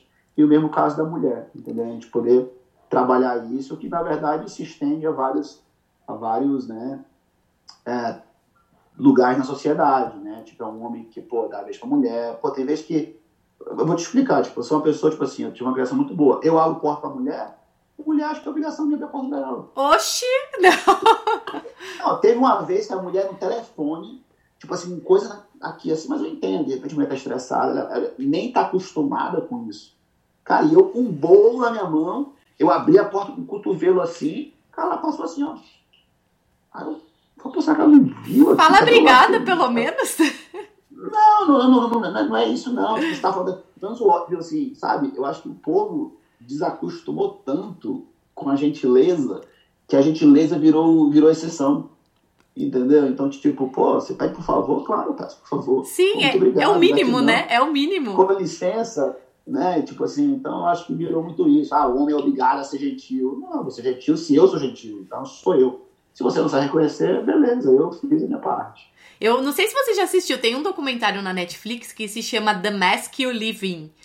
Ele explica Não. sobre por que os homens às vezes crescem com medo de mostrarem os seus sentimentos. No caso, é meio que que você estava falando, assim, tipo, meu, por mim tudo Uhum. bem eu mostrar meu lado feminino, eu não vou ser gay ou mulher por causa disso, ou menos homem. E aí nesse documentário, ele fala bastante que, tipo assim, ah, o cara, ele, por conta de uma cultura mesmo, de uma cabeça Uhum. desse lance de, tipo, não, o cara tem que ser durão pra segurar as pontas e pra cuidar da mulher e não sei o quê. E aí ele mostra que, tipo assim, desde criança, o pai, por exemplo, dentro de casa vai colocando na cabeça do filho, tipo, não, você não pode chorar, chorar é coisa de mulher. Ah, daí o filho cresce, tipo, cheio de angústia, sabe? Cheio de Uhum. receio e com medo de, de expressar os sentimentos, porque ele acha que ele vai Uhum. ser julgado, entendeu? E é muito Claro. cultural isso, né? Tipo, de- e eu acho que não é só cultura, tipo, ou aqui no Brasil ou nos Estados Unidos, por exemplo, sabe? É uma cultura mundial, né? Que a gente vê que o homem, ele não pode demonstrar suas fraquezas. E aí, no fim, o cara fica cheio de problema psicológico mesmo. Aí acaba descontando Hum. isso lá na frente, por exemplo, como você falou, tipo, ai, tantos caras que, que abusam do poder pra assediar as mulheres no tatame. Tipo, existe, né? Tipo, eu já fiz uma pesquisa sobre isso e 68% das meninas que responderam, de 260, 68% falaram que já sofreram assédio no tatame, sabe? Então, tipo, existe isso. Então, tipo, é uma coisa que vem enraizada lá desde sempre, que o cara precisa desconstruir pra entender que, tipo, não pode fazer aquilo. Que aquilo é um crime, né? Não é só feio, não é só falta de Uhum. educação você assediar alguém, é um crime.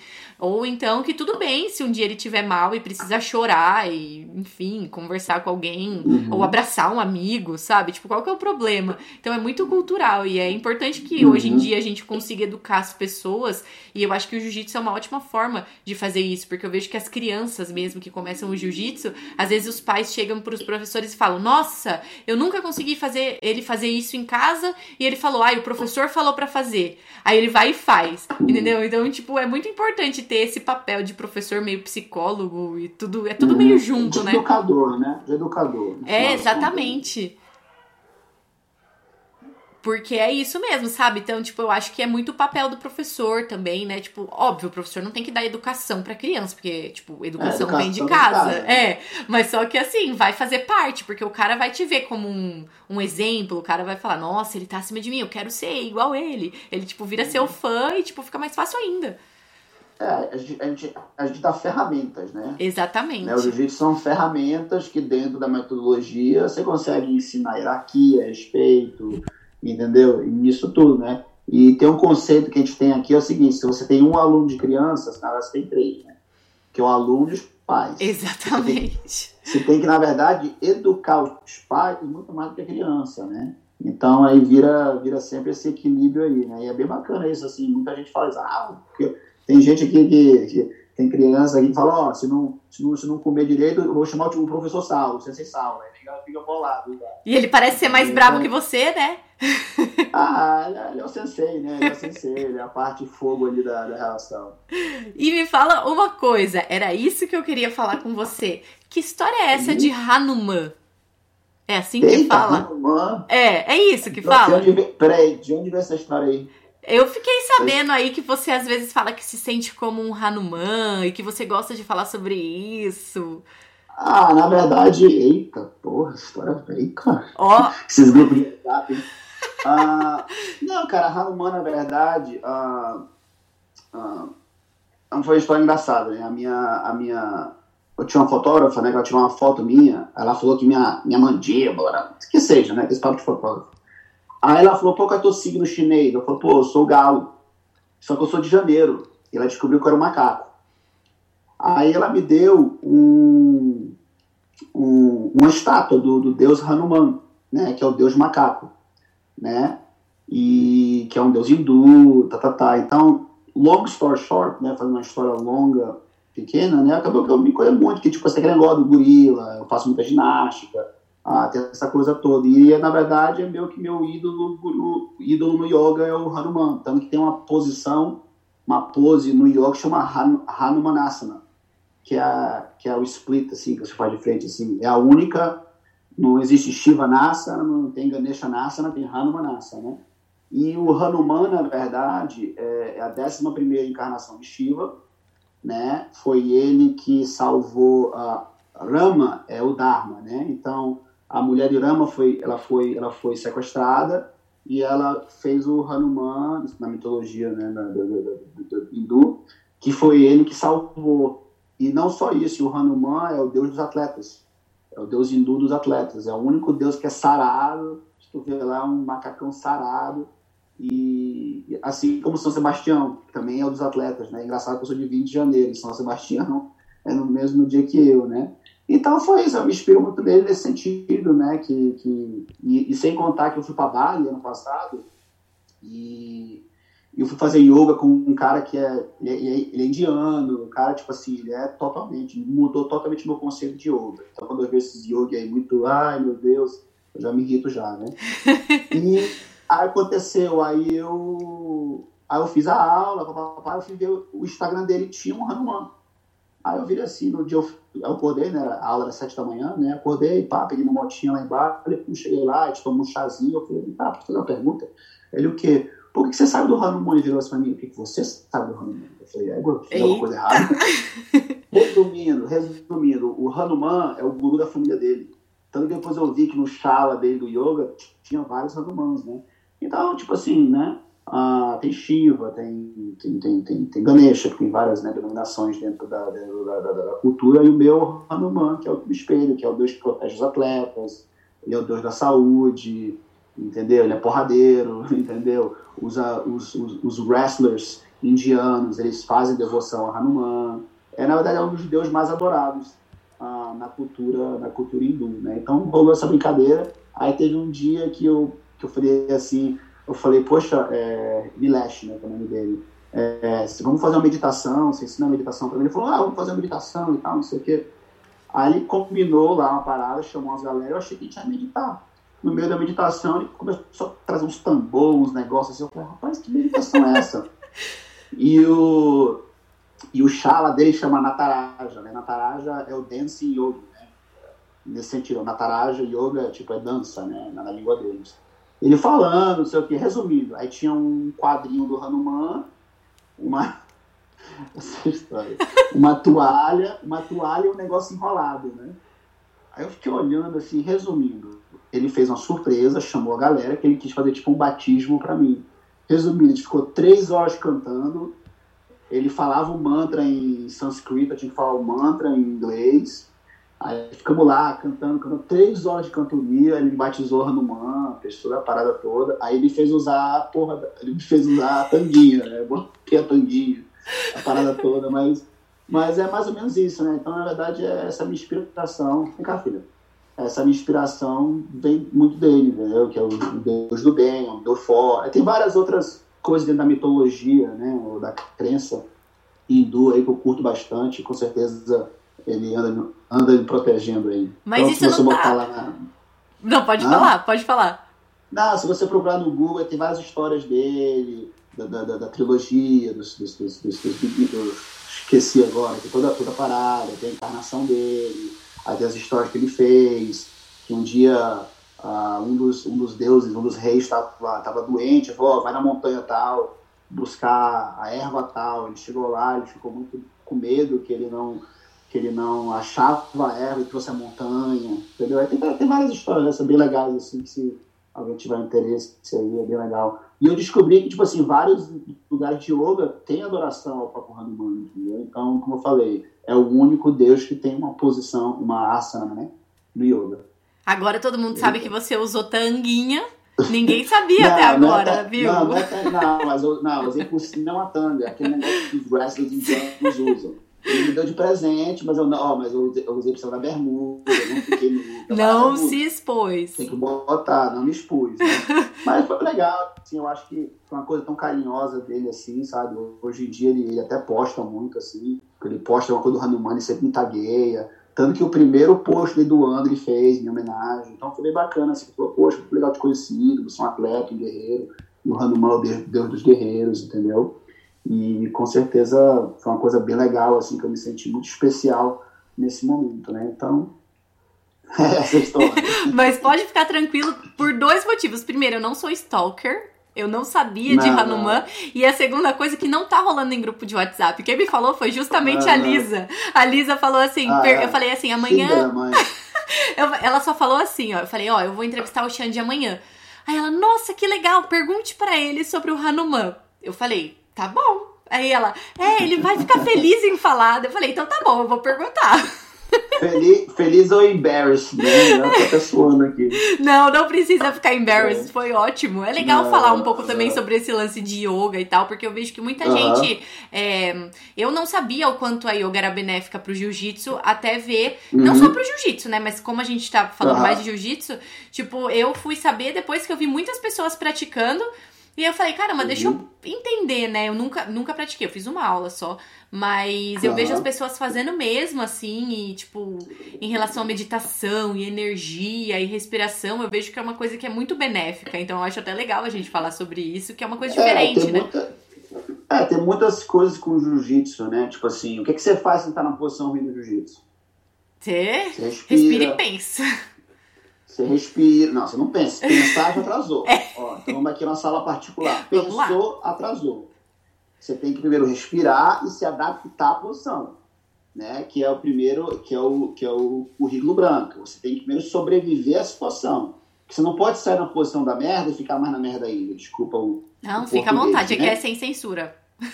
Entendeu? Então, então é, é muito disso, né? Então, por exemplo, você está numa posição de yoga, ah, eu vou fazer força, puta que pariu. Não você vai respirar, você vai tentar moldar a situação e lidar com aquele desconforto.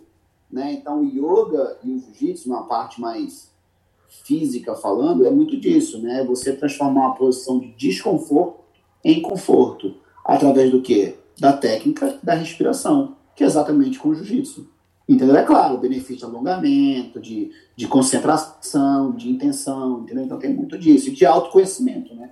Que eu acho que a diferença de um lutador excelente para um extraordinário é o nível de autoconhecimento. Uhum. Né? Você, você, ter, você saber realmente a sua limitação e, e ter o tipo de, de reação uma atitude adversa. Né? Então, então, eu acho que o yoga ensina muito isso. Sem contar que é muito maneiro, entendeu? Quando você entra mesmo numa vibe de, de fazer um vinyasa, conseguir até criar posições, aquela coisa, sabe? Então, de novo, é uma coisa muito mais artística, que você tem meio que até que desenvolver um lado mais, mais, mais sensível. Filha, vem cá, filho.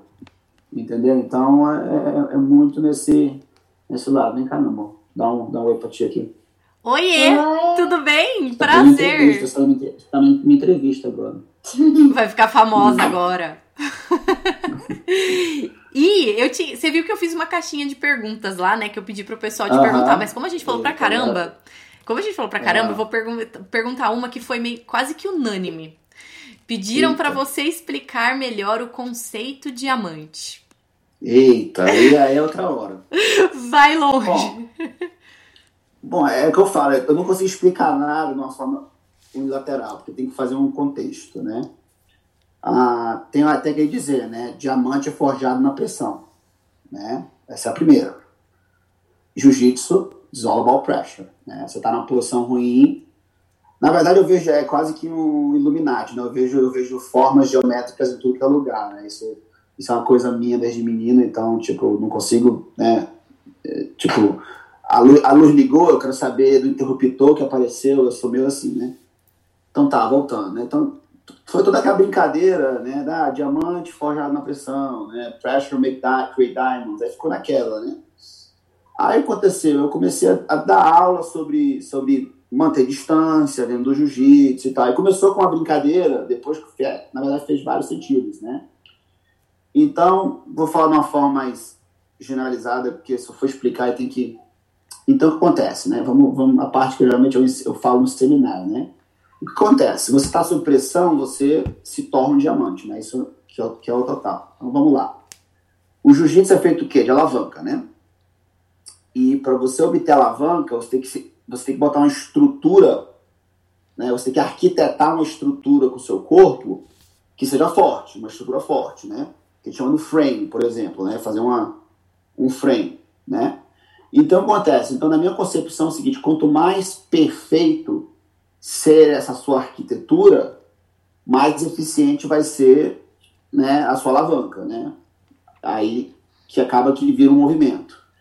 Então vamos lá, um diamante, quando você olha para ele, se as formas deles forem, tipo assim, porque o valor do diamante é o quê? Na clareza, e nos cortes dele. Se você olhar para um diamante, o corte estiver torto, ele é valioso?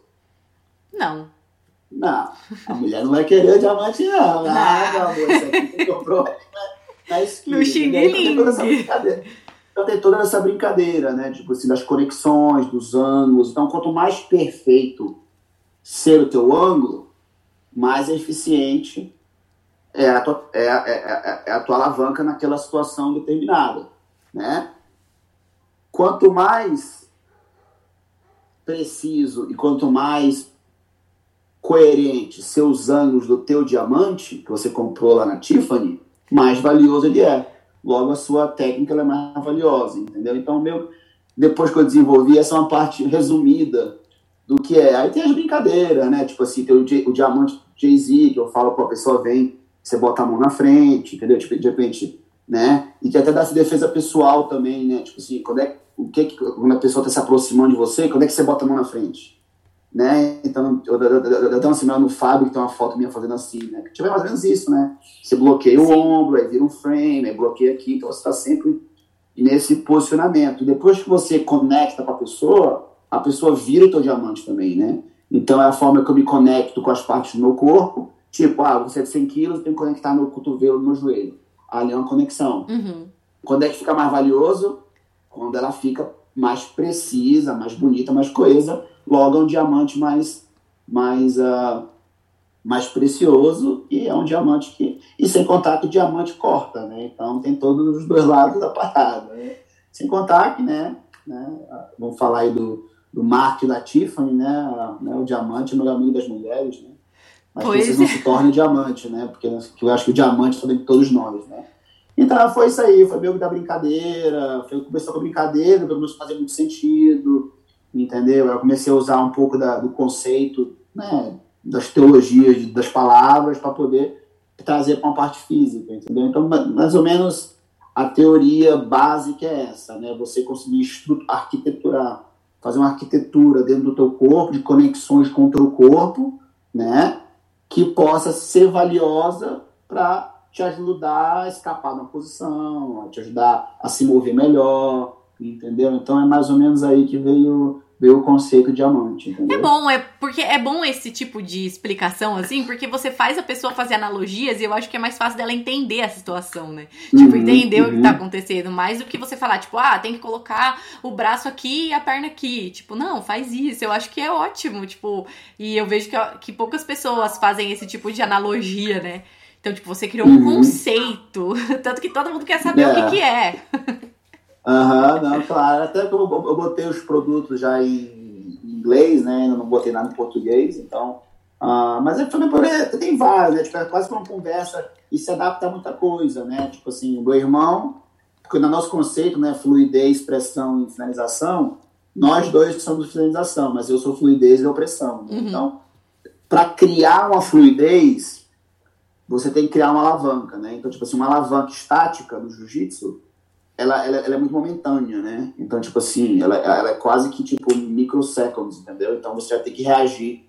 Porque se eu, se eu, se eu construo uma alavanca, uma conexão, se a pessoa mexer a cabeça, já mudou a perspectiva, né? Então, Você tem, na verdade, criar a alavanca para poder proporcionar uma fluidez de movimento. Né? Então, e, e, quando é que isso acontece? Né? Com muita pressão. Né? E meu irmão é o Mr. Pressure. Né? Então, então eu tive que criar muito esse entendimento de sobreviver primeiro. Primeiro eu tive que sobreviver a ele. Então o carbono tem que sobreviver o quê? A temperatura e a pressão. Então eu sobrevivi, sobrevivi, sobrevivi, e aí tu vai, numa hora ele carbonizou de uma forma que ficou preciso ali. E com o tempo foi lapidando, né? a gente fala lapidar o diamante. Entendeu? É quando a técnica fica mais fica mais refinada, é hora que seu jiu-jitsu fica mais feminino, né? Vamos botar essa que a gente tá falando aí da, da expressão. Né? Gostei. Né? A expressão de, expressão de movimento, né? Então eu acho que isso aí é muito importante. Então veio mais ou menos daí, né? É, então, tem, então tem várias teoriazinhas aí que eu, que eu fico brincando de, de, de, de, de criar, de conversar, eu escrevo, eu vejo se faz sentido, se é loucura. Aí, às vezes, eu, eu menciono Einstein, né, a teoria da, da relatividade, aí bota a teoria da energia, aí por aí vai. Então, acho que, como eu falo, o jiu-jitsu é uma coisa muito mais, muito mais né, ampla do que a gente imagina. Sim, é, a gente não pode ficar só bitolado nas posições, né? Como a gente estava falando lá no começo, tem tanta coisa para estudar e para pensar e para conhecer, né? É claro, por exemplo, eu, eu, eu associo muito jiu-jitsu ao yoga, né, cara? Uhum. Tipo assim, e, e, e o jiu-jitsu é yoga em movimento e com o parceiro, então entra muito mais coisa, né? Tu vê o yoga aí, tem os, tem os dharmas, tem a pranayama, tem as asanas, tem, tem várias outras, né? Uh, vários chakras, então tem várias vários conceitos que criam yoga, entendeu? Então, me fala, ah, você faz que yoga? Eu falo, eu faço yoga. Ah, é, é Ashtanga? Não. A minha asana que eu pratico, hoje em dia, é a escola a escola da Ashtanga, mas eu faço Budokan Yoga também. Como é que eu vou lembrar? Que tipo de yoga? Não, é yoga, entendeu? é, é, é, que nem o jiu-jitsu, entendeu? Olha o que a gente falou aqui. A gente falou de emocional, falou de psicologia, a gente falou de respiração, a gente falou de alongamento, a gente falou de teologia, a gente falou de, de física, entendeu? De como o teu corpo reage, química, então, fisiologia, entendeu? Então, então cria uma, porque é uma luta, né? Que é um combate. Uhum. O yoga é um combate com você mesmo. E o chão, numa visão linear. O jiu-jitsu é um combate com você mesmo, com o chão, com outra pessoa que está em constante movimento. Então, olha, olha a loucura é muito que louco. existe nesse universo. Entendeu? Então é, é tanta coisa para se explorar. E realmente, se você acha que o teu jiu-jitsu é botar a mão na gola e estrangular, então você está perdendo uma parte muito linda do jiu-jitsu. Aí vem de relacionamento interpessoal, aí temos que falar também de, de, negócio. Então tem uma coisa muito mais ampla, né? O aprendizado, entendeu? A parte de empoderamento da criança, de empoderamento da mulher. Temos os valores, né? Que tem o Bushido, que já veio da época dos samurais, e, e na nossa organização tem a Six Blades entendeu? Então, que é o nosso catavento. Então, então tem várias coisas nisso. Né? E lembrando que o Hélio Grace, que você falou de, de, de, cartãozinho, quando você vê, de repente, se você procurar né, o cartão de presença da, da Academia Grace no começo, em nenhum momento falava de técnica. Ele falava coragem, resiliência, respeito. Então, o professor Hélio, esses valores eram muito mais importantes de como ele serve gravata. Uhum. Entendeu? Porque a gente não está criando, a gente não tá criando lutadores, né? a gente está criando seres humanos. Entendeu? Então, enquanto o professor de jiu-jitsu apenas focar na asana, né? no caso, na posição, ele vai estar tá perdendo um, um, um, leque muito grande de opções de pessoas que ele pode ajudar. Né? Porque muitas vezes o físico ele ajuda o teu mental. Né? Tipo, às vezes a pessoa ela não é confiante. Não adianta conversar com ela. Uhum. Gente vai ali, faz 10 flexão e aprende a levantar em base. O cara ficou confiante. Então a parte física, né, mensana corpore sano, né, que negócio corpo, alma, espírito, né? Então isso começa a melhorar. E quando ele começa a ter essa conexão, conexão do físico e do mental dele, ele vai ter uma chance de se conectar com o espírito dele, né? Então acho que isso trabalha muito, que até trabalha um pouco o chakra, né? Toda a intenção do coração e da e o chakra da, da base, né? Então da base ali que, que eles falam ali do, do chakra da, da base, da sexualidade ali, né? a parte física mais nossa, né? Aí vem a parte da comunicação, quer dizer, a comunicação e o, coração eu boto no, no mesmo. Aí tem a intenção e da espiritualidade, né? Então, um ajuda o outro, né? E o nosso caminho é tentar alinhar esse meio, né? Do que a gente sente e da forma que a gente comunica isso. Então, eu, eu acho que tem várias formas. Tem gente que vai chegar na tua academia, é super espiritualizado. Mas chegar lá não consegue empurrar o chão. Aham. Você fazer o quê? Trabalhar o físico dele. Porque aquela parte dele tá boa. E saber ele entrar em unissom com as, com as emoções dele. Porque a forma que ele vai responder ao que ele pensou, ao que ele tem que fazer, é a forma que ele se emociona, ele se relaciona com isso, que no caso é emoção, né? Então é, é- é que nem ah, no jiu-jitsu, né? Tipo assim, eu pensei, eu sei fazer, mas eu tive a inteligência emocional de reagir da forma correta. Sim, então é essa que a, temos, né? que a coisa começa, é isso que a coisa começa a é a brincadeira gostosa que eu acho no jiu-jitsu, né? Que essa essa essa essa briga constante de equilibrar isso dentro da gente, né? E, e, de novo, né? Isso é só uma partezinha, né? Então tem várias aí se a gente botar o yoga, um condicionamento físico, respiração, psicologia. Então eu acho que vira uma coisa muito mais abrangente. Sim, amei esse papo energético. Eu tô, eu tô sentindo que eu até saí mais inteligente daqui. Ô, desculpa aí, Zedinho, foi por. Não, eu amei, eu amei. Não, depois a gente vai conversar, porque eu tô fora da entrevista, porque eu tô tentando meditar e eu não sei. E você, pelo visto, manda muito bem na meditação. Eu quero aprender. Jiu-jitsu é uma meditação. Nossa, mas tipo assim, eu tento meditar, tipo, É. não, deixa eu ficar aqui 10 minutinhos, não consigo. Mas de repente esse não é o seu, Uhum. entendeu? Que eu acho que, por exemplo, você já, você já sentiu a vez que você deu um treino? Eu eu vou perguntar, tu treina, já treinou sem tempo no momento da vida? Nossa, já. Então tá, qual é a sensação que quando acaba o treino? Nossa, na verdade é um alívio com vontade de morrer. Um alívio com vontade de morrer, mas a tua, a, a tua ideia de tempo, ela morreu ali. Uhum. Eu, às vezes você lembra dos primeiros cinco minutos e dos últimos dois. Tudo que aconteceu naquele meio, você não lembra. Aquilo foi a tua meditação. Você saiu, você não pensou em problema, você não pensou em nada. Teu, tua, tua mente está regenerando. Entendeu? Porque ah, agora eu vou voltar pro yoga, né, na verdade. Quando a gente fala que o yoga é, a- é, é ficar de cabeça para baixo. Não, na verdade, tudo que o yoga faz é para você poder sentar e meditar. Entendeu? Uhum. a parte física, o elemento de chakras, é tudo para você ter essa paz.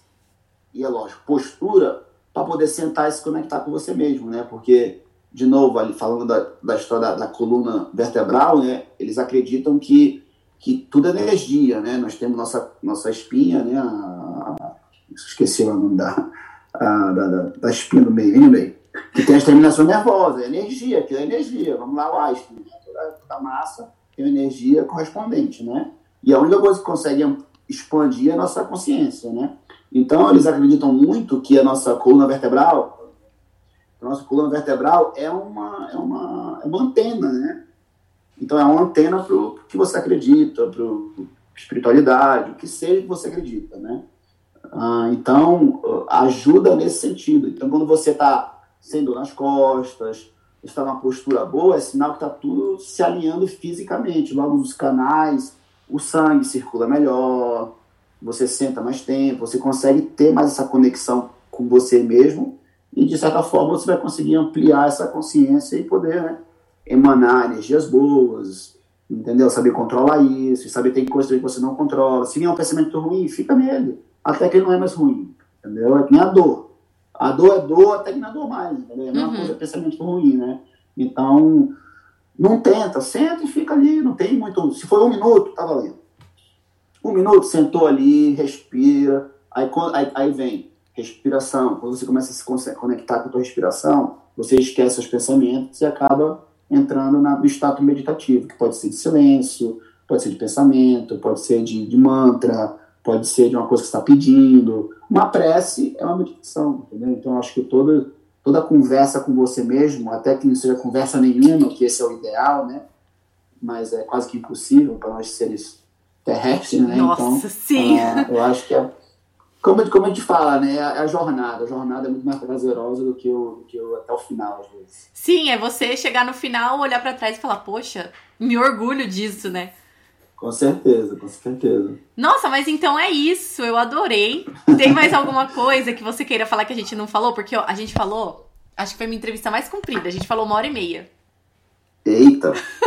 Nem e é, parece. chato, né? O problema, o problema é que eu tenho que botar em partes, né? Botar, botar em partes, botar toda. Não, mas eu tenho certeza que o povo vai ouvir até o final, porque eu não senti que a gente tava tá uma hora e meia aqui. Ah, pois é, eu até vi aqui que daqui a pouco tem gente Você tem a live, né? Almoçar. Daqui a pouco minha filha tá ali, com o papai, com o papai. e você tem a live daqui a pouco. É, vamos lá falar com a Tatame agora de jiu-jitsu. É isso, você, é o que você menos faz na vida, né? Uh, então não, é tá isso. Boa, boa. Então é isso. Ah, para fechar, no começo você falou que fazia tempo que você não tinha sido entrevistado por uma mulher. Se, se o hum. feedback for ruim, você me fala depois que a gente desligar. Se for bom, você pode falar agora como foi ser entrevistada por uma mulher. Não, eu adorei, porque, tipo, com certeza a a gente mal falou, na verdade, que a gente perguntou, aí, como é que faz essa técnica? Você não perguntou da minha guarda, você não perguntou nada. Foi bastante, que eu acho que até quando você, né, quando eu vi o teu canal, essas coisas todas, eu achei muito legal ter essa oportunidade, que é um público feminino, entendeu? Ah, até quebrar um paradigma de, de, de, ah, porra, entendeu? Então, eu tenho muitas amigas dentro do jiu-jitsu, cresci, entendeu? Quase que protegendo as meninas. Outro dia, outro dia eu fiz uma live com a Kira, a Kira é menina que eu vi com 14 anos, Pô, a Bia eu vi com 8 anos de idade, a Carol, a Carol foi outra. Eu vi muitas meninas crescendo dentro do jiu-jitsu, a Letícia Ribeiro, na época das antigas lá, a Leca. Eu passei agora uma semana com a Ranete, com o André, então eu sou totalmente, eu sou super apoiador do jiu-jitsu feminino, entendeu? Eu, eu gosto dar aula menina, eu quero que as meninas fiquem bom de porrada, que afinal, no mundo animal, quem caça são as leoas, não o leão. O leão briga pelo território, quem caça é a leoa, entendeu? Então eu acho que eu acho que toda mulher ela tem que saber se defender, ela tem que ser gentil também, entendeu? Eu acho que saber se defender, saber caçar, ainda mais nesse tempo agora aí, falando um pouquinho mais de, de loucurada aí, sabe-se lá o que vai acontecer amanhã, doença, entendeu? Esse vírus aí deixando o nego maluco, entendeu? Então acho muito importante a mulher ter a capacidade de, de, de se defender, de ser confiante, de ser saudável, e é claro, ah, numa evolução mais ampla, de poder realmente ter segurança que o amigo dela, que comprou o jiu-jitsu dela, tá ali para apoiar ela, não para arrumar um jeito, né, um subterfúgio ali para para né, assediar ou falar uma coisa assim. Então acho muito importante isso. Muito obrigado aí pelo convite, eu achei bastante legal você ter me convidado e muito obrigado a todo mundo aí que, que ficou essa hora e meia aí conversando com a gente. Espero que né, ter inspirado aí vocês a fazer yoga, a procurar a mobilidade, fazer uma leitura um pouco mais, um hábito um pouco mais de qualidade, né? Porque, porque ficar no Instagram, no Facebook, realmente só tá, tá só tá trazendo só tá trazendo doença, né? Eu, quando às vezes eu fico assim no, no, Facebook, eu fico vendo teoria de não sei o que, teoria de não sei o que, eu fico doente. E você não sabe né? nem o que é verdade e o que é mentira, né? É, então, cara, o que é verdade? Cuide de você, feche o seu diamante, entendeu? isso é outra teoria. Eu não posso fazer nada fora de mim. Eu só posso cuidar do que do meu diamante, né? Então, eu acho que cada um cuidar do seu, respeitando o espaço do outro, eu acho que isso é muito importante, entendeu? Eu, eu aqui nos Estados Unidos, eu vou na academia, a gente tem uma, equipe de quarentena, que é eu, Vitor Hugo, Gustavo, a galera, eu sou mais leve, o mais velho, então vocês vão tudo apanhando. Mas é sair, coisa boa vai sair, entendeu? Então, tô trabalhando ainda, tô com vários projetos, espero né, poder ajudar aí a comunidade brasileira uh, no que puder e com certeza tem um projeto vindo aí a gente vai poder falar do diamante em português. Aí sim, hein? Aí me conta quando isso for sair que a gente faz outra, outra entrevista. Bora, com certeza. Mas muito obrigada mesmo, Xande. Foi um prazer falar Obrigado com você. você e é obrigada isso. a todo mundo que acompanhou até aqui. Espero que vocês tenham gostado e até a próxima. Os. Tchau.